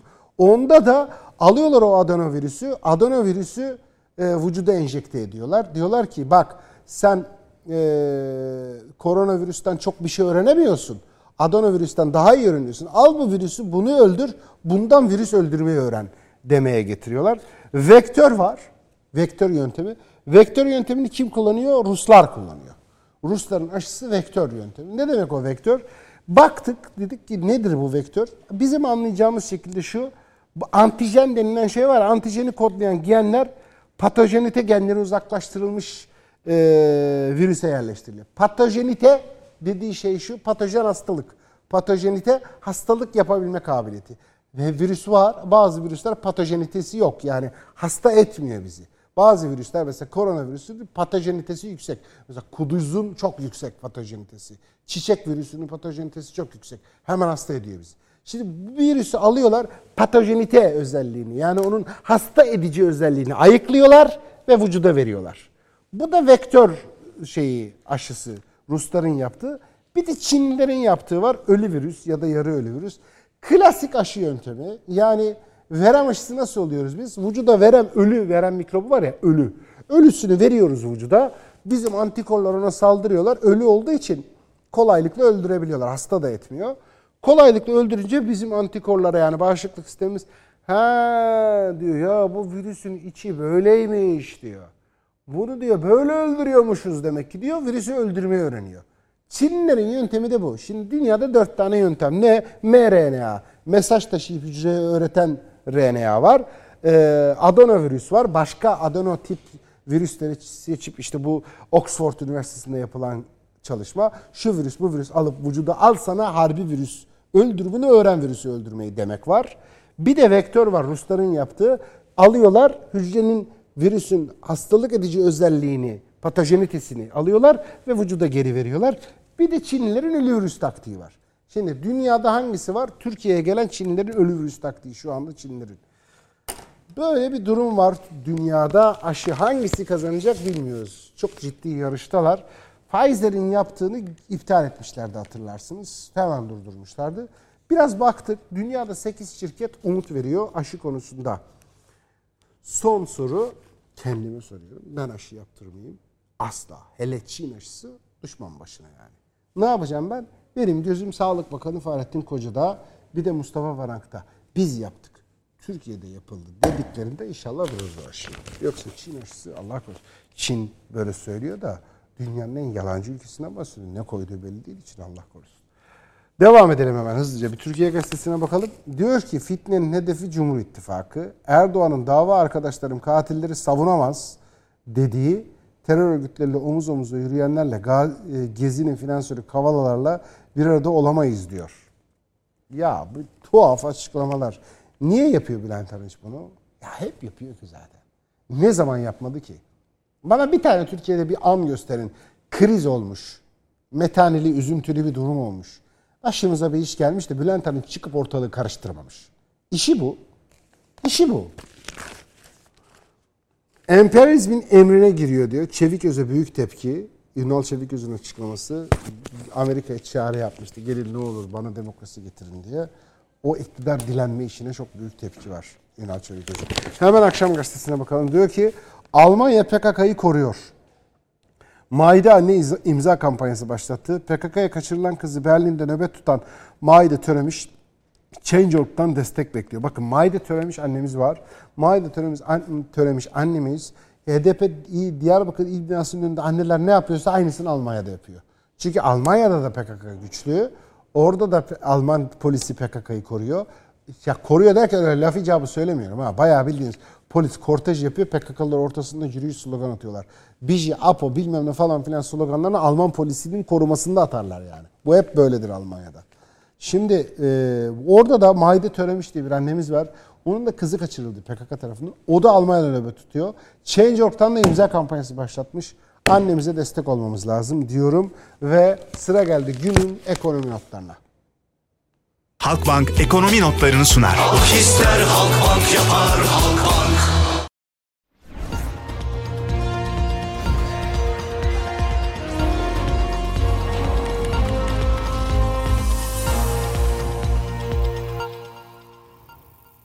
Borsa İstanbul Yüz Endeksi haftalarca burada hadi şunu bin üç yüzün üstüne çıkartalım diye söylüyordu. Çıktı. Artık şu anda bin üç yüz yirmi üç ve yükseliyor. Anlık şu anda sabit elbette. Haftanın ilk iş günü borsa güne bin üç yüz yirmi üçte başlamış. Güzel haber. Dolar yedi altmış beş efendim. Anlık yükselişte. Ne ilginç değil mi? sekiz elli sekizlere kadar çıktı. Sonra bir günde bu, buraya geldi. Peki soru şu. yedi altmıştı dolar. Faizi yükseltin, dolar düşsün demişlerdi. Dolar tam o arada yedi altmıştı. Sonra faizi yüzde ondan yüzde on beşe, aslında gerçek rakamına, sahadaki pratik rakamına yükseltti Merkez Bankası. Dedi ki zaten bankalar yüzde on beş yapıyor. Al hadi yüzde on beş olsun dedi. Doların düşmesini bekledik. Düştü mü? Elbette düştü. yedi altmıştan yedi elli altıya düştü. Bir gün öncesi demiştik ki o düşüş iki saat sürecek. Öyle de oldu. iki saat sonra yedi altmışa geri geldi. An itibariyle yedi altmış beş. Hani faiz yükselince dolar düşecekti? Euro'ya bakıyoruz, dokuz sıfır sekizde işlem görüyor şu anda. O da anlık olarak yükseliyor ve altın yeniden başka bir yola girmiş gibi görünüyor. Onsa baktım, ons da aynı o şekilde görünüyor. An itibariyle Türkiye'de haftanın ilk iş gününe gram altın dört yüz altmış bir virgül altmış yedi ile başlamış, yükselmede devam ediyor. Halkbank ekonomi notlarını sundu. Halk ister, Halkbank yapar, Halkbank. Bir ara verelim mi? Ara verelim, saat başında önemli son dakika başlıklarla.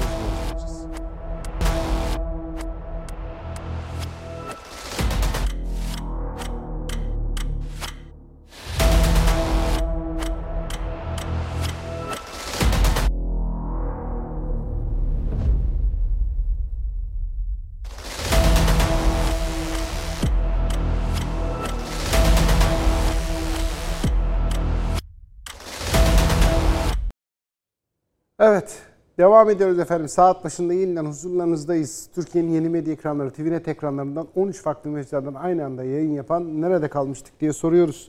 Cumhurbaşkanı Recep Tayyip Erdoğan video konferans yoluyla e, İYİ Partisi'nin, A K Parti'nin ilk kongrelerine katıldı. O kongrelerde, e, o katıldığı kongrelerde yaptığı konuşmada şunu söyledi. A K Parti ile ilişkilendirilemez dedi bazı açıklamalar. Bülent Arınç'ın açıklamaları işte yani. Cumhurbaşkanı Erdoğan isim vermiyor ama Bülent Arınç'la ilgili yok dedi Osman Kavala, yok Selahattin Demirtaş. Yasin Börü'nün yanındayız biz dedi özetle. Selahattin Demirtaş'ın yanında değiliz. Gezi'nin finansörü Osman Kavala ile birlikte benim hiçbir dava arkadaşım yürümez dedi. Bizim bunlarla hiçbir işimiz yok dedi. Peki niye yapıyor bu açıklamayı Bülent Arınç? Cumhurbaşkanı Erdoğan'ın tespiti şu. Diyor ki e, Cumhur İttifakı için fitne ateşi yakmak istiyorlar diyor. İşte Cumhurbaşkanı Erdoğan'ın konuşması. Son günlerde bizimle asla ilgisi olmayan kimi bireysel açıklamalar ile reform gündemimize yaptığımız vurgular bahane edilerek yeni bir fitne ateşi yakılmaya çalışıldığını görüyoruz. Velev ki geçmişte birlikte çalışmış olsak bile hiç kimsenin şahsi ifadeleri Cumhurbaşkanıyla, hükümetimizle, partimizle ilişkili hale getirilemez. Bizim ne dediğimiz, nerede durduğumuz, nereye gittiğimiz bellidir ve istikametimizde en küçük bir değişiklik yoktur. Sözlerinin hedefinde Bülent Arınç vardı. H D P eski Genel Başkanı Selahattin Demirtaş ve Gezi olaylarının finansörü Osman Kavala'ya ilişkin açıklamalarına sert tepki gösterdi. Gezi ve Kobani olaylarında yaşananları anımsatarak bunları savunamayız dedi. Teröre bulaşmış, terörle el ele kol kola yürüyenler hiçbir zaman bizim ne yanımızda ne de dirsek teması halinde olduğumuz kişiler olamaz. Şu anda yargının tasarrufu altında olanlar bizim yüzlerce, binlerce insanımızın, Yasin Börülerimizin ölümüne neden olanlar, Kobani katliamının failleri hiçbir zaman Tayyip Erdoğan tarafından, dava arkadaşları tarafından asla ve asla savunulamaz. Terör örgütleriyle el ele, kol kola, omuz omuza Ankara'dan İstanbul'a yürüyenlerle biz birlikte olamayız. Gezi olaylarının finansörü olanlarla, kavalalarla, onlarla hiçbir zaman biz bir arada olamayız. Ve biz Kobani'yi unutamayız. Biz Diyarbakır'da bizim Kürt kardeşlerimizi öldürenlerle onların savunuculuğunu yapamayız. Cumhurbaşkanı Erdoğan partisinin Isparta, Burdur, Gümüşhane, Kastamonu ve Sinop yedinci olan il kongrelerine telekonferans yöntemiyle katıldı. Konuşmasında M H P ile birlikte yürütülen Cumhur İttifakı'na değindi. Birlikte daha yapacak çok işimiz var dedi. Tüm bireysel ve siyasi farklılıkların üzerine çıkılabileceğinin en güzel örneği olan Cumhur İttifakı'nın gidişinden de gayet memnunuz. Sayın Bahçeli'ye ve tüm M H P camiasına on beş Temmuz darbe girişimi ve Cumhurbaşkanlığı hükümet sistemi başta olmak üzere ülkenin ve milletin menfaatine olan her hususta yanımızda bulundukları için bir kez daha şükranlarımı sunuyorum. İnşallah hep birlikte daha yapacak çok işimiz, hayata geçirecek çok politikamız var. Konuşmasında yeni salgın tedbirlerine de değinen Erdoğan uyarıda bulundu. İlave tedbirler alınabileceğini söyledi. Milletimiz tamam diye ifade ettiğimiz temizlik, maske, mesafe kuralları ile bu tedbirlere hassasiyetle riayet ederse inşallah birkaç hafta içinde salgın grafiğinin boynunu yeniden aşağı çevirmeyi başaracağız. Aksi takdirde sınırlamalara devam etmek, hatta belki ilave tedbirler almak durumuyla karşı karşıya gelebiliriz.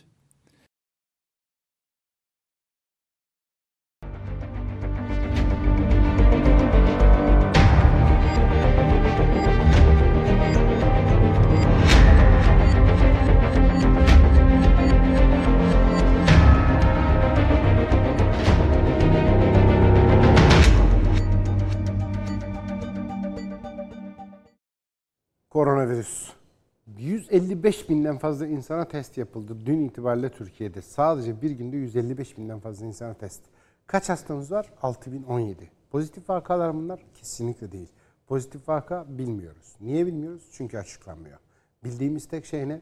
yüz elli beş binden fazla test, altı bin on yedi hastalık belirtisi gösteren insan bir günde. Hastalık belirtisi işte başım ağrıyor, kusuyorum, öksürüyorum, öksürüğüm geçmiyor, ateşim var, ishalim var, nefes almakta sıkıntı çekiyorum gibi belirtilerden birini veya bir, birden fazlasını gösteren insanların sayısı altı bin on yedi. Hiçbir belirti göstermeden, hani Twitter'da okuyoruz ya, işte tedavimi evimde devam ediyorum, testim pozitif çıktı ama hafif atlatıyorum. Bunları saymıyoruz. Şimdi bu altı bin on yedi rakamı sadece hastada bile olması çok büyük bir rakam. Ve öyle bir baremi geçti ki artık, birkaç binden sonrasının önemi yok. Ha altı bin, ha yirmi bin. Ne değişecek ki hayatımızda? Zaten altı bin ise rakam, hasta olan rakam altı bin ise, yüz elli beş binde acaba pozitif vaka sayısı yüz bin mi, bin mi onu da bilmiyoruz. Ama bilseydik de rakamlar o kadar yüksek ki hiçbir şey değişmez. Elimizdeki tek şey, maske takacağız, elimizi yıkayacağız ve mesafeyi koruyacağız. Başka başka hiçbir elimizde hiçbir şey yok. Neden? Ölü sayısı da giderek artıyor. Son dün itibariyle Türkiye'de koronavirüsten hayatını kaybeden insan sayısı, Allah rahmet eylesin, yüz otuz dokuz oldu. Böyle bir durumdayız ve gözümüzü diktik aşı çalışmalarına. İşte ne var? Aşı çalışmaları. Hep merak ettiğimiz bir şey. Acaba aşılar ne olacak? İşte Sağlık Bakanı Fahrettin Koca açıkladı. Biz aşı konusunda Çin'le anlaştık. İlk başta bir on milyon doz geliyor. Toplamda elli milyon doza gelecek zaman içinde. Herkese fırsat eşitliği olması sağlanacak. Aşıdan Türkiye'de hiç kimseden ücret alınmayacak. İnsanlar bedavaya aşılanacak. Öncelikli olanlar riskli gruplar olacak. Daha sonra diğer insanlar. Riskli gruplar ne demek? İşte dezavantajlı gruplar. Tansiyon hastası, kalp hastası, akciğer hastası. Başka şeker hastası, çok yaşlı, bağışıklık sistemi düşük, ikincil başka hastalıklı olan insanlar. Önce bunları bir aşılayacağız. Ondan sonra herkesi aşılamaya başlayacağız. Toplamda elli milyon doz. Başka şirketlerle de zaman içinde anlaşabiliriz. İnsanlara eczanelerde aşılar satılabilir. Ve insanlar bir süre sonra, şimdi değil ama bir süre sonra istiyorlarsa kendi aşılarını satın alıp oldurabil, aşı olabilirler. Böyle de bir şey geliyor. Dünyada aşı konusunda birkaç farklı yaklaşım var. Bunlardan birincisi em R N A dedikleri bir yaklaşım. İşte Ee, şeye baktığımız zaman kim? Pfizer, BioNTech, değil mi? Öyle şirketler vardı yani bu süreçte meşhur oldular. Moderna gibi. İşte Pfizer, BioNTech, Moderna, daha birkaç üniversite daha e, ve ülke daha bu em R N A üzerinde çalışıyor. em R N A ne? M messenger'ın M'si, mesaj taşıyan, bilgi getiren anlamında. Bir bilgi yüklenmiş R N A. Vücuda o R N A enjekte ediliyor. O R N A hücrelere yayılıyor. Hücrelere getirdiği bilgiyi teslim ediyor. İçindeki bilgi şu, koronavirüsle nasıl mücadele edilir, koronavirüs nedir, nasıl öldürülür bilgisi var. O bilgiyi em R N A'ya koyuyorlar, sonra da onu vücuda veriyorlar ve vücut öğrenmiş oluyor. O em R N A sayesinde öğrenmiş oluyor koronavirüsle mücadele etmeyi. İkinci bir yaklaşım biçimi var. Buna adenovirüs diyorlar. Adenovirüs tanıyoruz. Yani faranjit falan gibi bir takım hastalıklar adenovirüsün tiplerinden oluyor. Şimdi bu tip bir, tip iki, tip beş, altı, tip yedi, tip on, tip otuz gidiyor böyle bu. Bunun tipleri var. Bu tiplerden bazılarını alıyorlar hastaneler. Mesela işte bir ülkenin aşı çalışmasını yapanlar tip yirmi dört ile yirmi beş alıyor. Bir ülke tip üçü, tip yediyi alıyor. Birleştiriyor ve vücuda veriyor bu virüsleri. Bu virüsler patojenite özelliği azaltılmış virüsler. Yani hasta etmiyorlar insanları.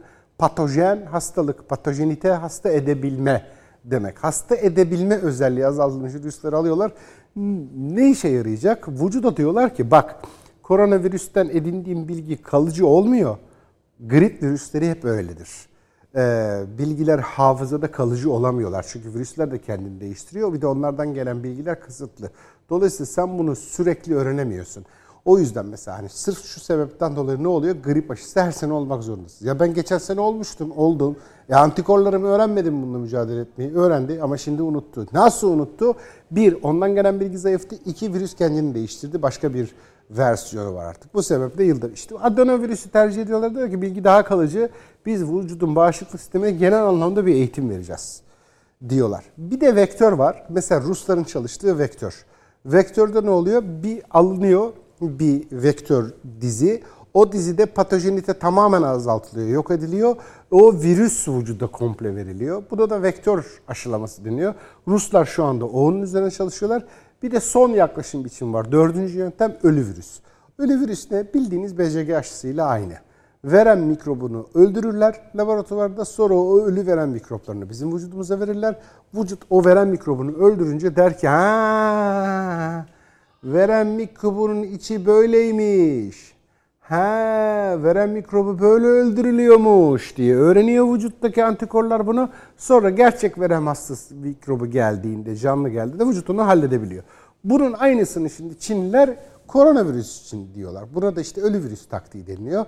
Bir virüsü veriyorlar vücuda, hmm diye vücut öğrenecekmiş. Dört yaklaşım var dünyada. Bizim ithal etmeyi seçtiğimiz yaklaşım ölü virüs. Türkiye'nin seçtiği yaklaşım ölü virüs yaklaşımı. Çin'le anlaşılmış işte. Sağlık Bakanı açıkladı. on milyon doz gelecek Türkiye'ye. on milyon doz öncelikli risk grupları dediğim gibi. Böyle bir çalışma.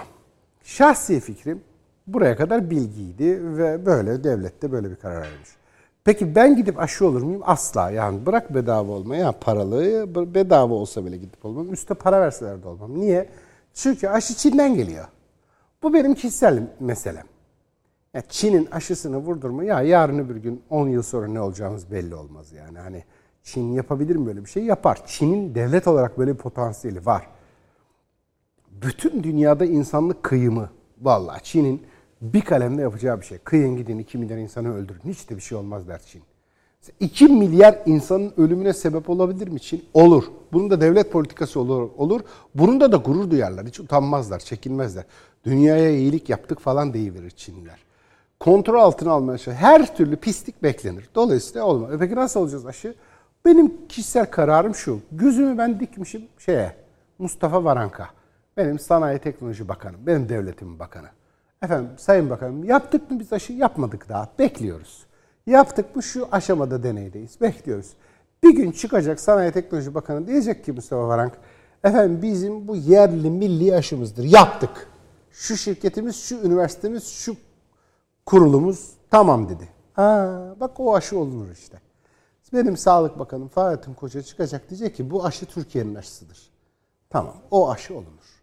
Çin'den minden gelen aşı sakat.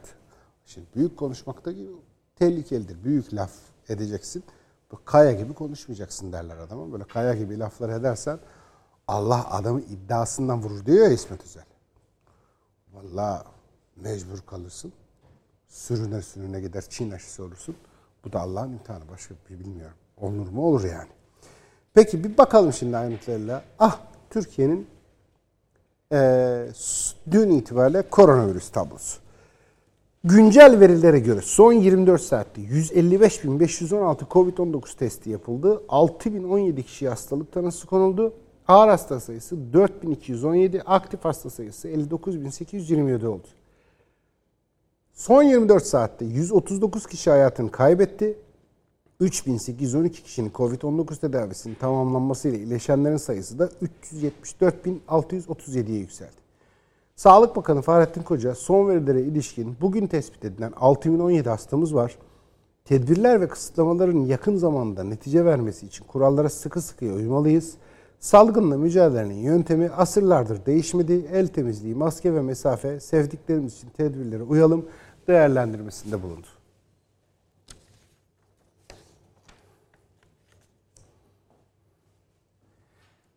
Ne diyor Sağlık Bakanı? Salgınla mücadelenin yöntemi asırlardır değişmedi. Biz burada neredeyse bir sene olacak. Mart ayından beri aynı şeyi söylüyorum ben. Mart ayından bu hastalığı duyduğum andan beri, bulaşıcı hastalık meselesini duyduğum andan beri aynı şeyi söylüyorum. Doktorların söyledikleri değişebilir. Vallahi değişir. Ya pozitif bilim öyledir ya. Deneye yanıla, deneye yanıla yapıyorlar. Bu suç değil ki, kötü bir şey de değil. Pozitivizm öyle bir şey yani. Pozitif bilim, bilimsellik, bilim falan diye anlatılan şey oldu. Bu böyle mi? Beş kere yaptım, altı kere yaptım. Ha tamam işte onun bir sayısı var mesela atıyorum. on iki defa.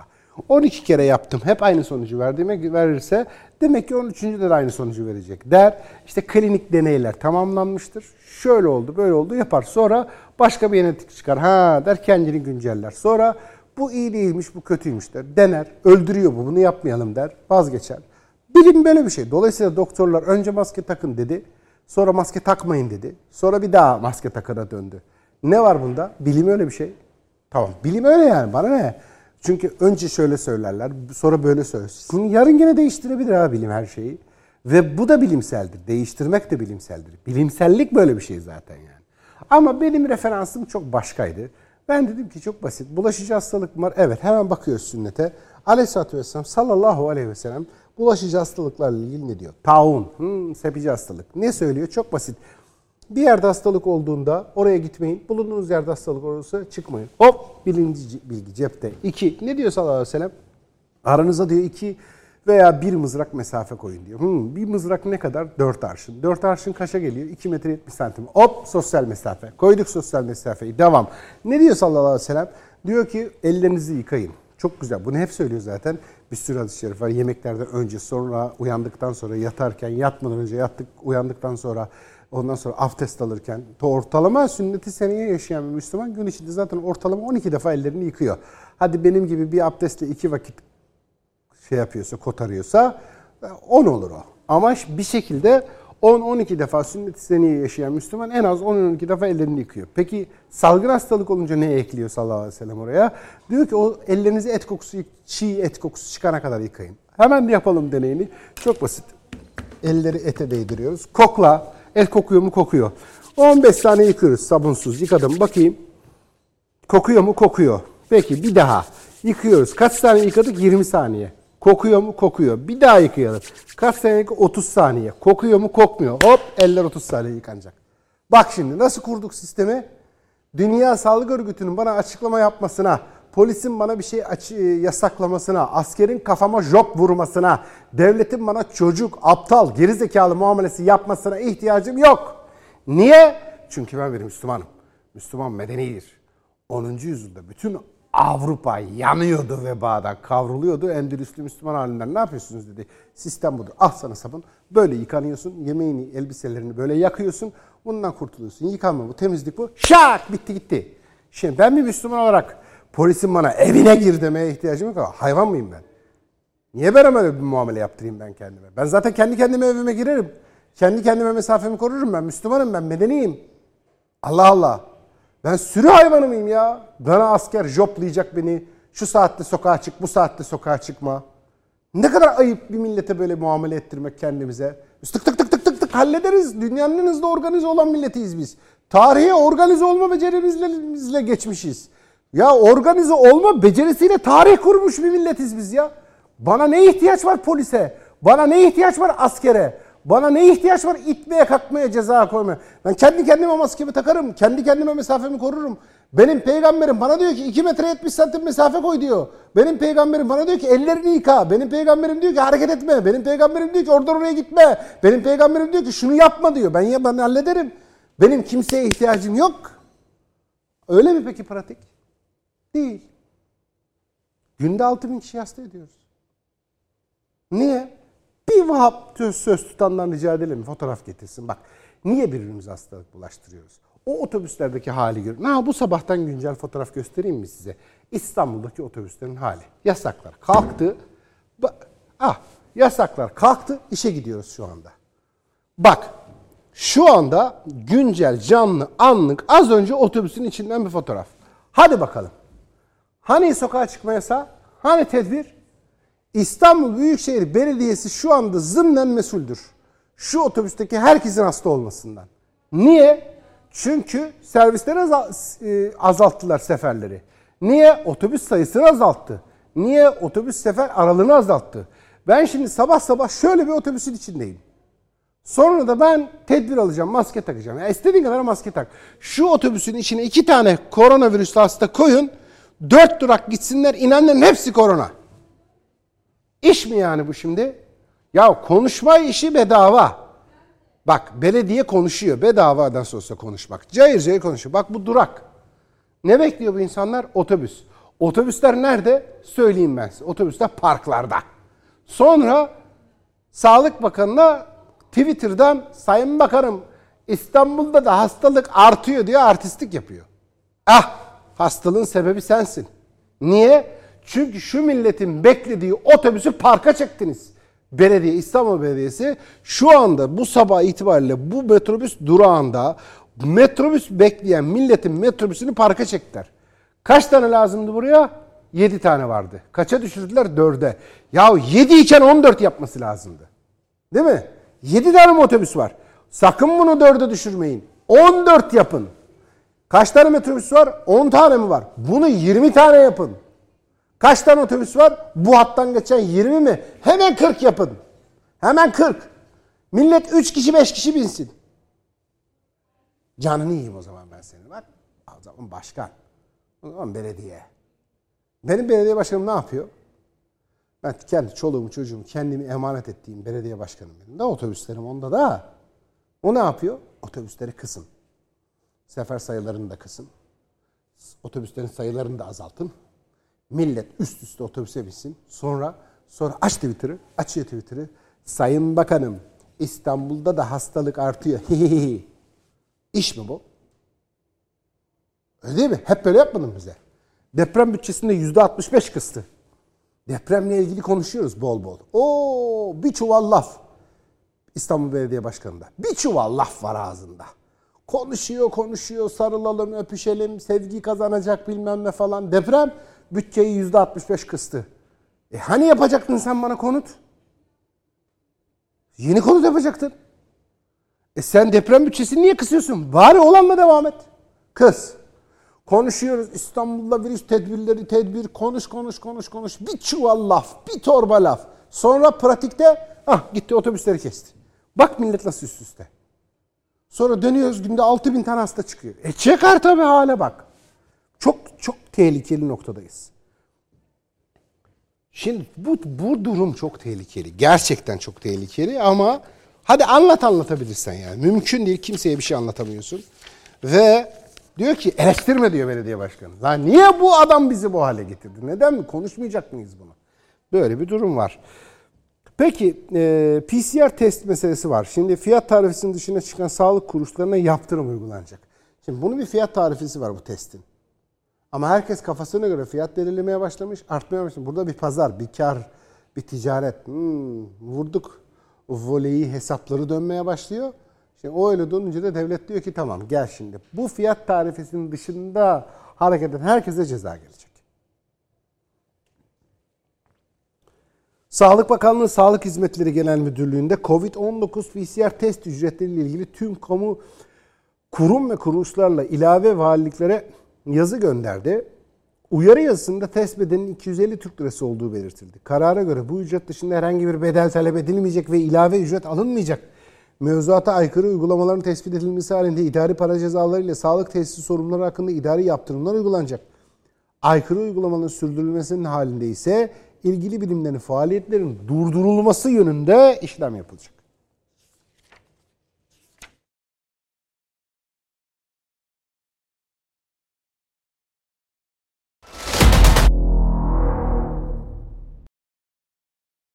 Ünal Çeviköz, Cumhuriyet Halk Partisi'nin, Türkiye'mizin ana, ana muhalefet partimiz, Türkiye'nin en büyük partilerinden biri, onun dışişleri konusundaki en yetkili ismi.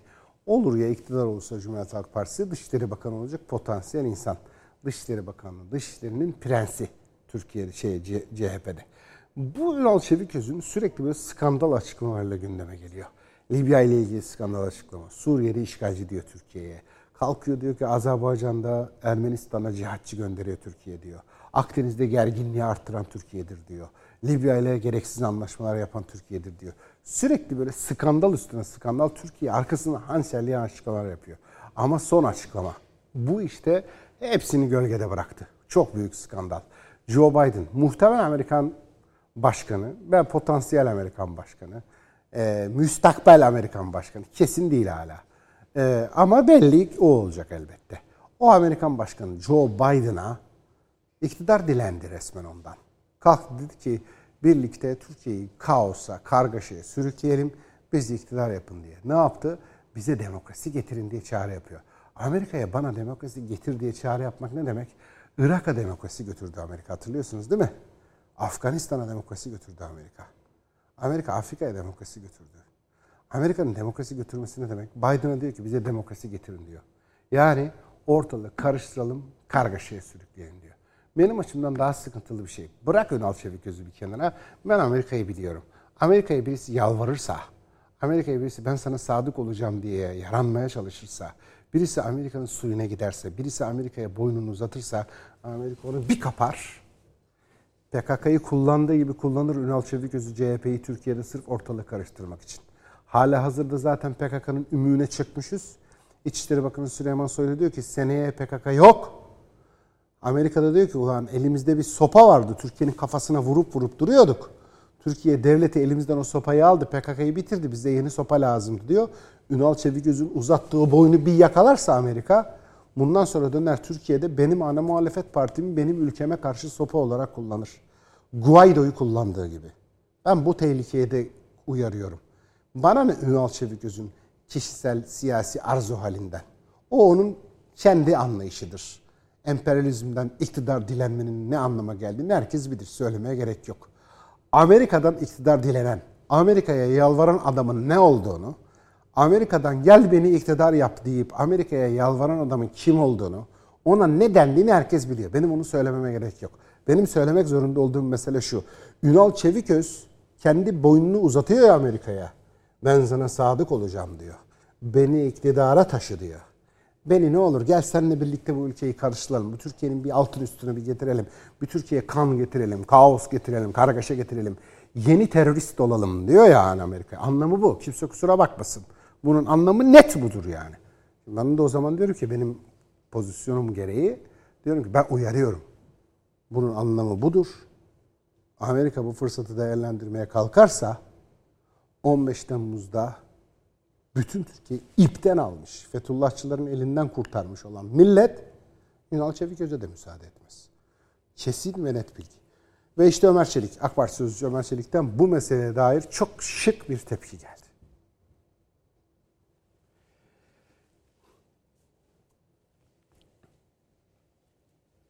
AK Parti sözcüsü Ömer Çelik sosyal medya hesabı, hesabı üzerinde tepkisini dile getirdi. Demokrasimiz bedeli ödenmiş ve hak edilmiş bir demokrasidir. Milletimiz iradesinin kimse tarafından gasp edilmeyeceğini, demokrasi tarihine silinmeyecek şekilde yazmıştır ifadelerini kullandı. AK Parti sözcüsü, demokrasimizin banisi ve hamisi millet iradesidir. Başkalarından demokrasi talep etmek için yabancı otoritelere siyasi arzuhal yazmak utanç verici bir siyasi savrulmadır diyor.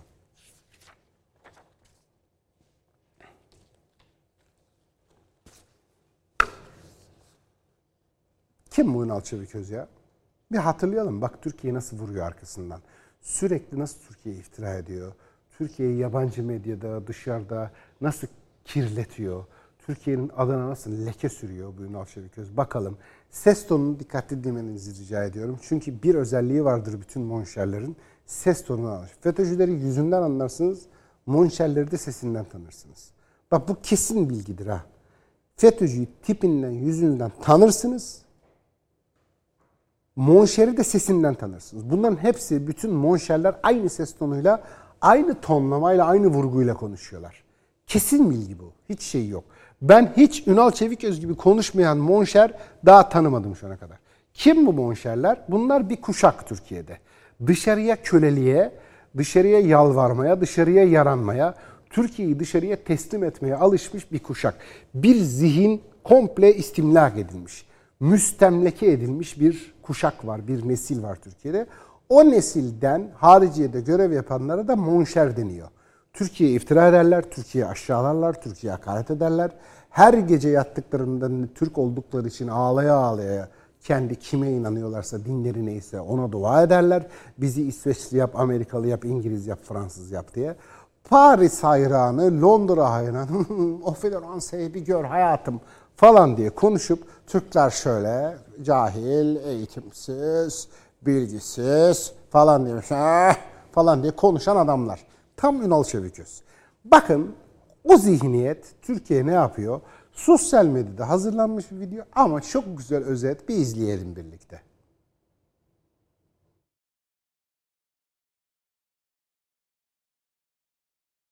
Cumhuriyet Halk Partisi Birleşmiş Milletler Güvenlik Konseyi'nin Libya'ya yönelik silah ambargosuna bütün ülkelerin titizlikle riayet etmesini başından beri savunmaktadır. A K P'nin tarafkir Libya politikası ne yazık ki Libya ve Akdeniz'de gerginliği artıran unsurlardan birisidir. Türkiye'nin Suriye ile savaşmasını gerektirecek hiçbir meşru veya haklı bir gerekçe yoktur. Türkiye Suriye'de rejim değişikliği hevesinden vazgeçmelidir. Zannediyorum Amerikan Kongresi Patriot satışı ile ilgili kararı her ne kadar olumlu değerlendiriyor ise de e, bunun altında muhtemelen müzakereler sırasında S dört yüzlerden vazgeçerseniz Patriotlarla ilgili e, satış daha pürüzsüz ilerler gibi bir e, tehdit de e, var. Bunun duyumları da geliyor. E, onun için Türkiye'nin bir karar vermesi lazım. Türkiye'nin S dört yüzler ile ilgili kararını belki yeniden gözden geçirmesi lazım. Şimdi yapılması gereken diplomasi masasında da hem Yunanistan'a hem diğer Avrupa Birliği ülkelerine bunların net olarak anlatılmasıdır. Diplomasi masasına oturduktan sonra tezlerinizi net bir şekilde anlatma şansını elde edersiniz. Ama başından bu yola gitmeyip de bu şekilde tehditkar ve sanki gerilimi tırmandırmakla bir sonuç elde ediyormuş algısı yaratırsanız bu daha kötü bir sonuç verir. on iki Temmuz'dan bu yana da maalesef gelen haberler bir yandan Azerbaycan'a Türkiye'den silah yardımı ve bazı söylentilere göre de bir takım milis ya da cihatçı grupların aktarıldığı şeklinde haberler varken.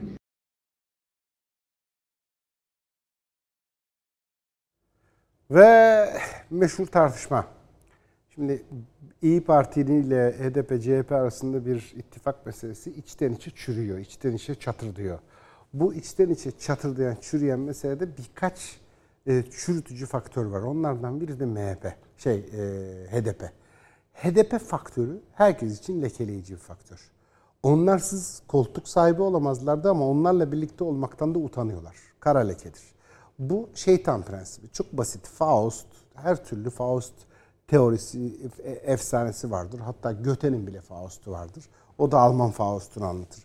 Ama hepsinde, dünya çapındaki bütün Faust'larda ana fikir hep aynıdır. Şeytanla pazarlık yapan sonunda şeytanın şantajına e, maruz kalır ve kaybeder.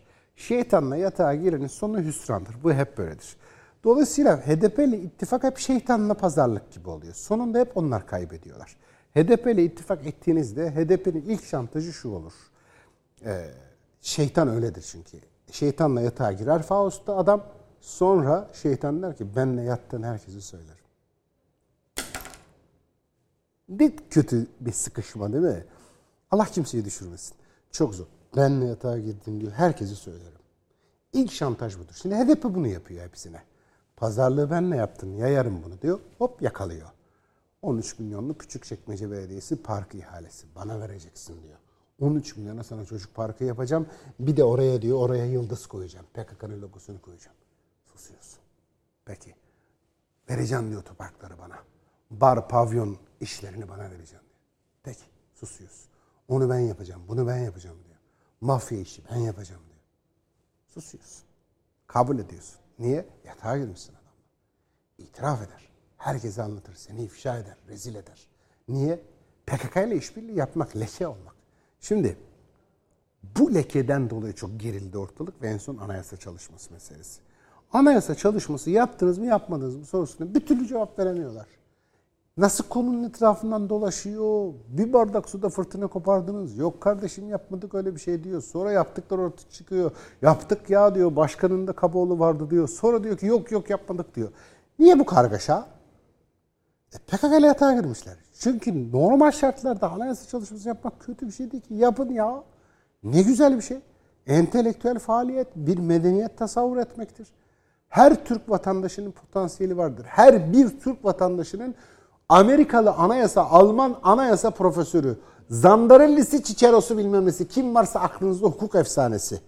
Hepsinden daha öte sıradan bir Türk vatandaşının kanun nizam ve anayasa yapma potansiyeli de vardır, hakkı vardır. Niye? Ya biz bu dünyaya düzen koymaya gelmiş milletiz. Benim sıradan adamım Avrupalı'nın hukuk profesöründen çok daha iyi hukuk yazar normalde. Çünkü benim işim, genetik kodlarım, nizam, düzen, değil mi? Benim işim bu. Yapın ya. Ne var bunda anayasa çalışması? Ne kadar güzel bir şey. Ya bu adamlar niye saklıyor bunu yani? Ha. Niye saklıyor? Bu federasyon yazmış anayasaya. Bu demiş ki bir miktar Kürdistan, bir miktar Ermenistan. Bu demiş ki İstanbul özerk. Bu demiş ki merkezi hükümet, yerel hükümet. Bu demiş ki üniter yapı böyle bir gider, biz burayı buradan böleriz. Ha. Bu o yüzden saklıyor bunu. Ya sen anayasa çalışmanı niye saklıyorsun? Ya bu H D P ile birlikteymiş. Bak sen nasıl çıktı ortaya? Bunu zaten biliyorduk ama ispatlayamıyorduk durumundaydık. Ya siz H D P'li anayasa yapıyorsunuz, konuşmayın. Nerede yapıyoruz? Bir tane belge göster deyip bağırıyorlardı. Hiçbir şey yoktu elimizde. Şimdi var elimizde. Ne var? İyi Partililer konuştu. İyi Parti'den konuşan kim? Adem Taşkaya. Eski Genel Başkan Yardımcısı. O ilk konuştuğunda da dedi ki, aslında Ümit Özdağ söyledi. Ümit Özdağ söyledi, sonra Ümit Özdağ doğruladı Ahmet Taşkaya. Dedi ki evet var, elimde de on sekiz saatlik video kaydı var. Şüphelendim. Tecessüs haramdır. Ev, tecessüs haramdır. Olmaz. Gizli kayıt, gizli ses işi mahkemede de delil kabul edilmez. Müslüman insan da onu izlemez. Birinin gizli kaydı, gizli ses kaydını Müslümanlar izlemezler. Onu reddedersin. Yok öyle bir şey. Niye? Haram çünkü. Yani tecessüs haram. İzleyemezsin kardeşim, yapamazsın. Dedim ki sen kimsin ya? Neye kaydettiniz siz bunu? Ne demek yani? Bir de kaydettin madem niye yayınlamıyorsun? Şantajcı mı kullanıyorsun? Şimdi Ümit Özdağ'da da o problem vardı. Ahmet Taşkaya'da da o problem vardı. Ya siz bunları yeni mi öğrendiniz de yeni konuşuyorsunuz? Başından beri biliyordunuz. Şimdi niye konuşuyorlar peki? Çok mu memleket sevdaları oldu? Hata ettik ya. Vicdan azabı. Türkiye'ye ihanet ediliyor. Bizim bunu söylememiz lazım. Hadi canım. Siyasi kavga. İyi Parti'yi sen bele geçireceksin, ben bele geçireceğim. Bu da elinde koz tutuyormuş bunu. Münafıklık alameti aslında. Değil mi? Aranı iyiken bildiğin sırları aran kötü olunca ifşa etmek de münafıklık alametidir. Yani onların da yaptığı çok batah bir şey değil. Ama en azından bütün kamuoyuna şu bilgiyi vermiş oldular. Bunlar H D P ile birlikte içinde özerklikler, merkezi hükümetler, yerel hükümetler olan bayağı bildiğiniz bölücü potansiyeli bir anayasa çalışması yapıyorlarmış. Hem de P K K ile birlikte. Vay be! İşte o ayrıntı.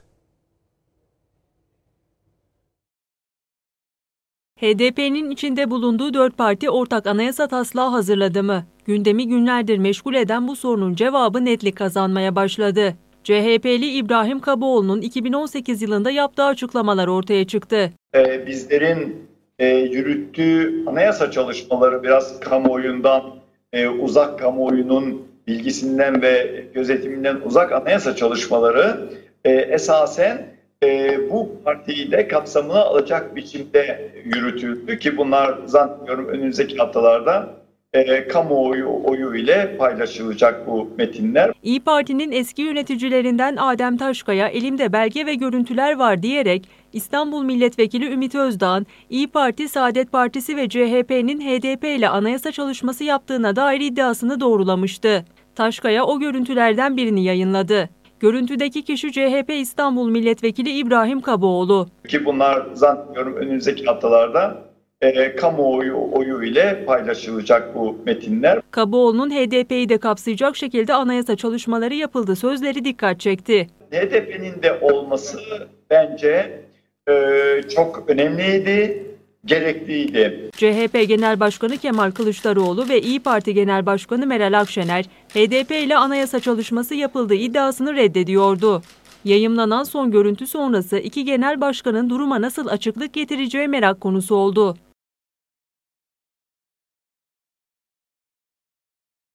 İstanbul başka bir dert daha bekliyor şimdi. Su meselesi. Evet, günde üç dört milyon metreküp su tüketiyoruz biz İstanbul'da ama barajlar alarm vermeye başladılar. Zaten veriyorlardı. Ya işte hadi bu yaz şey geçti, pek kurak geçti, beklenen yağmurlar yağmadı diyorduk. E kış geldi, valla kış da yağmadı ha. E şimdi kışın da yağmur gelmiyor. Şimdi İstanbul Büyükşehir Belediyesi hata yapıyor. Ne yapsın adam şimdi ya? Yağmur mu yağdırsın? Hani bu da olacak iş değil. Ekrem İmamoğlu'nun bereketsizliği. Üf, olur mu öyle saçma şey? Yağmur yağmıyor. Ne yapsın adam yani? Yağmur mu yağdıracak? Ama şunu biliyoruz. Şimdi bizim bir tasarrufu birazcık ciddiye almamız lazım. Bak yüzde yirmi beşlerin altında şu anda. İstanbul'daki suveren barajlar. Şimdi geçen senenin aynı gününe göre, aynı mevsimine göre yağışları almadı. Bayağı bir azaldık. E şimdi su tüketimimiz de artmış doğal olarak. Şimdi su tüketimi artıyor. Yağışlar azalıyor. Bir paradoks. Burada Allah korusun. Ne, ne yapacağız? Biraz böyle hep birlikte bütün on altı milyon İstanbullu'nun böyle bir sıkı bir tasarruf tedbirine, su tasarruf tedbirine girip bu mevsimi, bu kışı böyle atlatırsak Allah'ın izniyle hiç bir şey olmaz gibi görünüyor ama e, barajlara katan alarm veriyorlar. İstanbul'un barajları alarm veriyor. Günlük ortalama üç milyon metreküp su tüketilen İstanbul'da kuraklık alarmı veriliyor. Zira üç gündür İstanbul'da etkili olan yağışlar da barajlara etki etmedi. Barajlardaki doluluk oranı geçtiğimiz haftaya göre daha da düşerek yüzde yirmi beşe kadar geriledi. Öte yandan Meteoroloji Genel Müdürlüğü'nün yağış analizine göre Marmara bölgesinin Ekim ayı yağış ortalamasında normaline göre yüzde sekiz azalma tespit edildi. Uzmanlar barajların eski haline gelebilmesi için düzenli ve etkili yağışlara ihtiyaç olduğunu belirtirken, vatandaşları da su tüketiminde israfa kaçmamaları konusunda uyarıyor.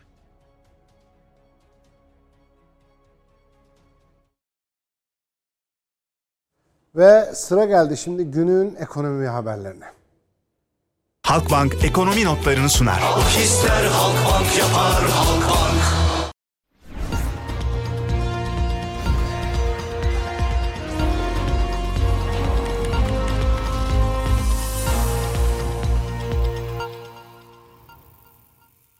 Ve bakalım Borsa İstanbul Yüz Endeksi sabah açılışla sabitle duruyor bin üç yüz yirmi üç ile.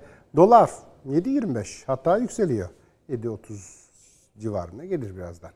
Euro'ya bakıyoruz dokuz on yediye, o da yükseliyor. Altına bakıyoruz dokuz altmış iki virgül altmış dokuz gram altın, o da yükseliyor.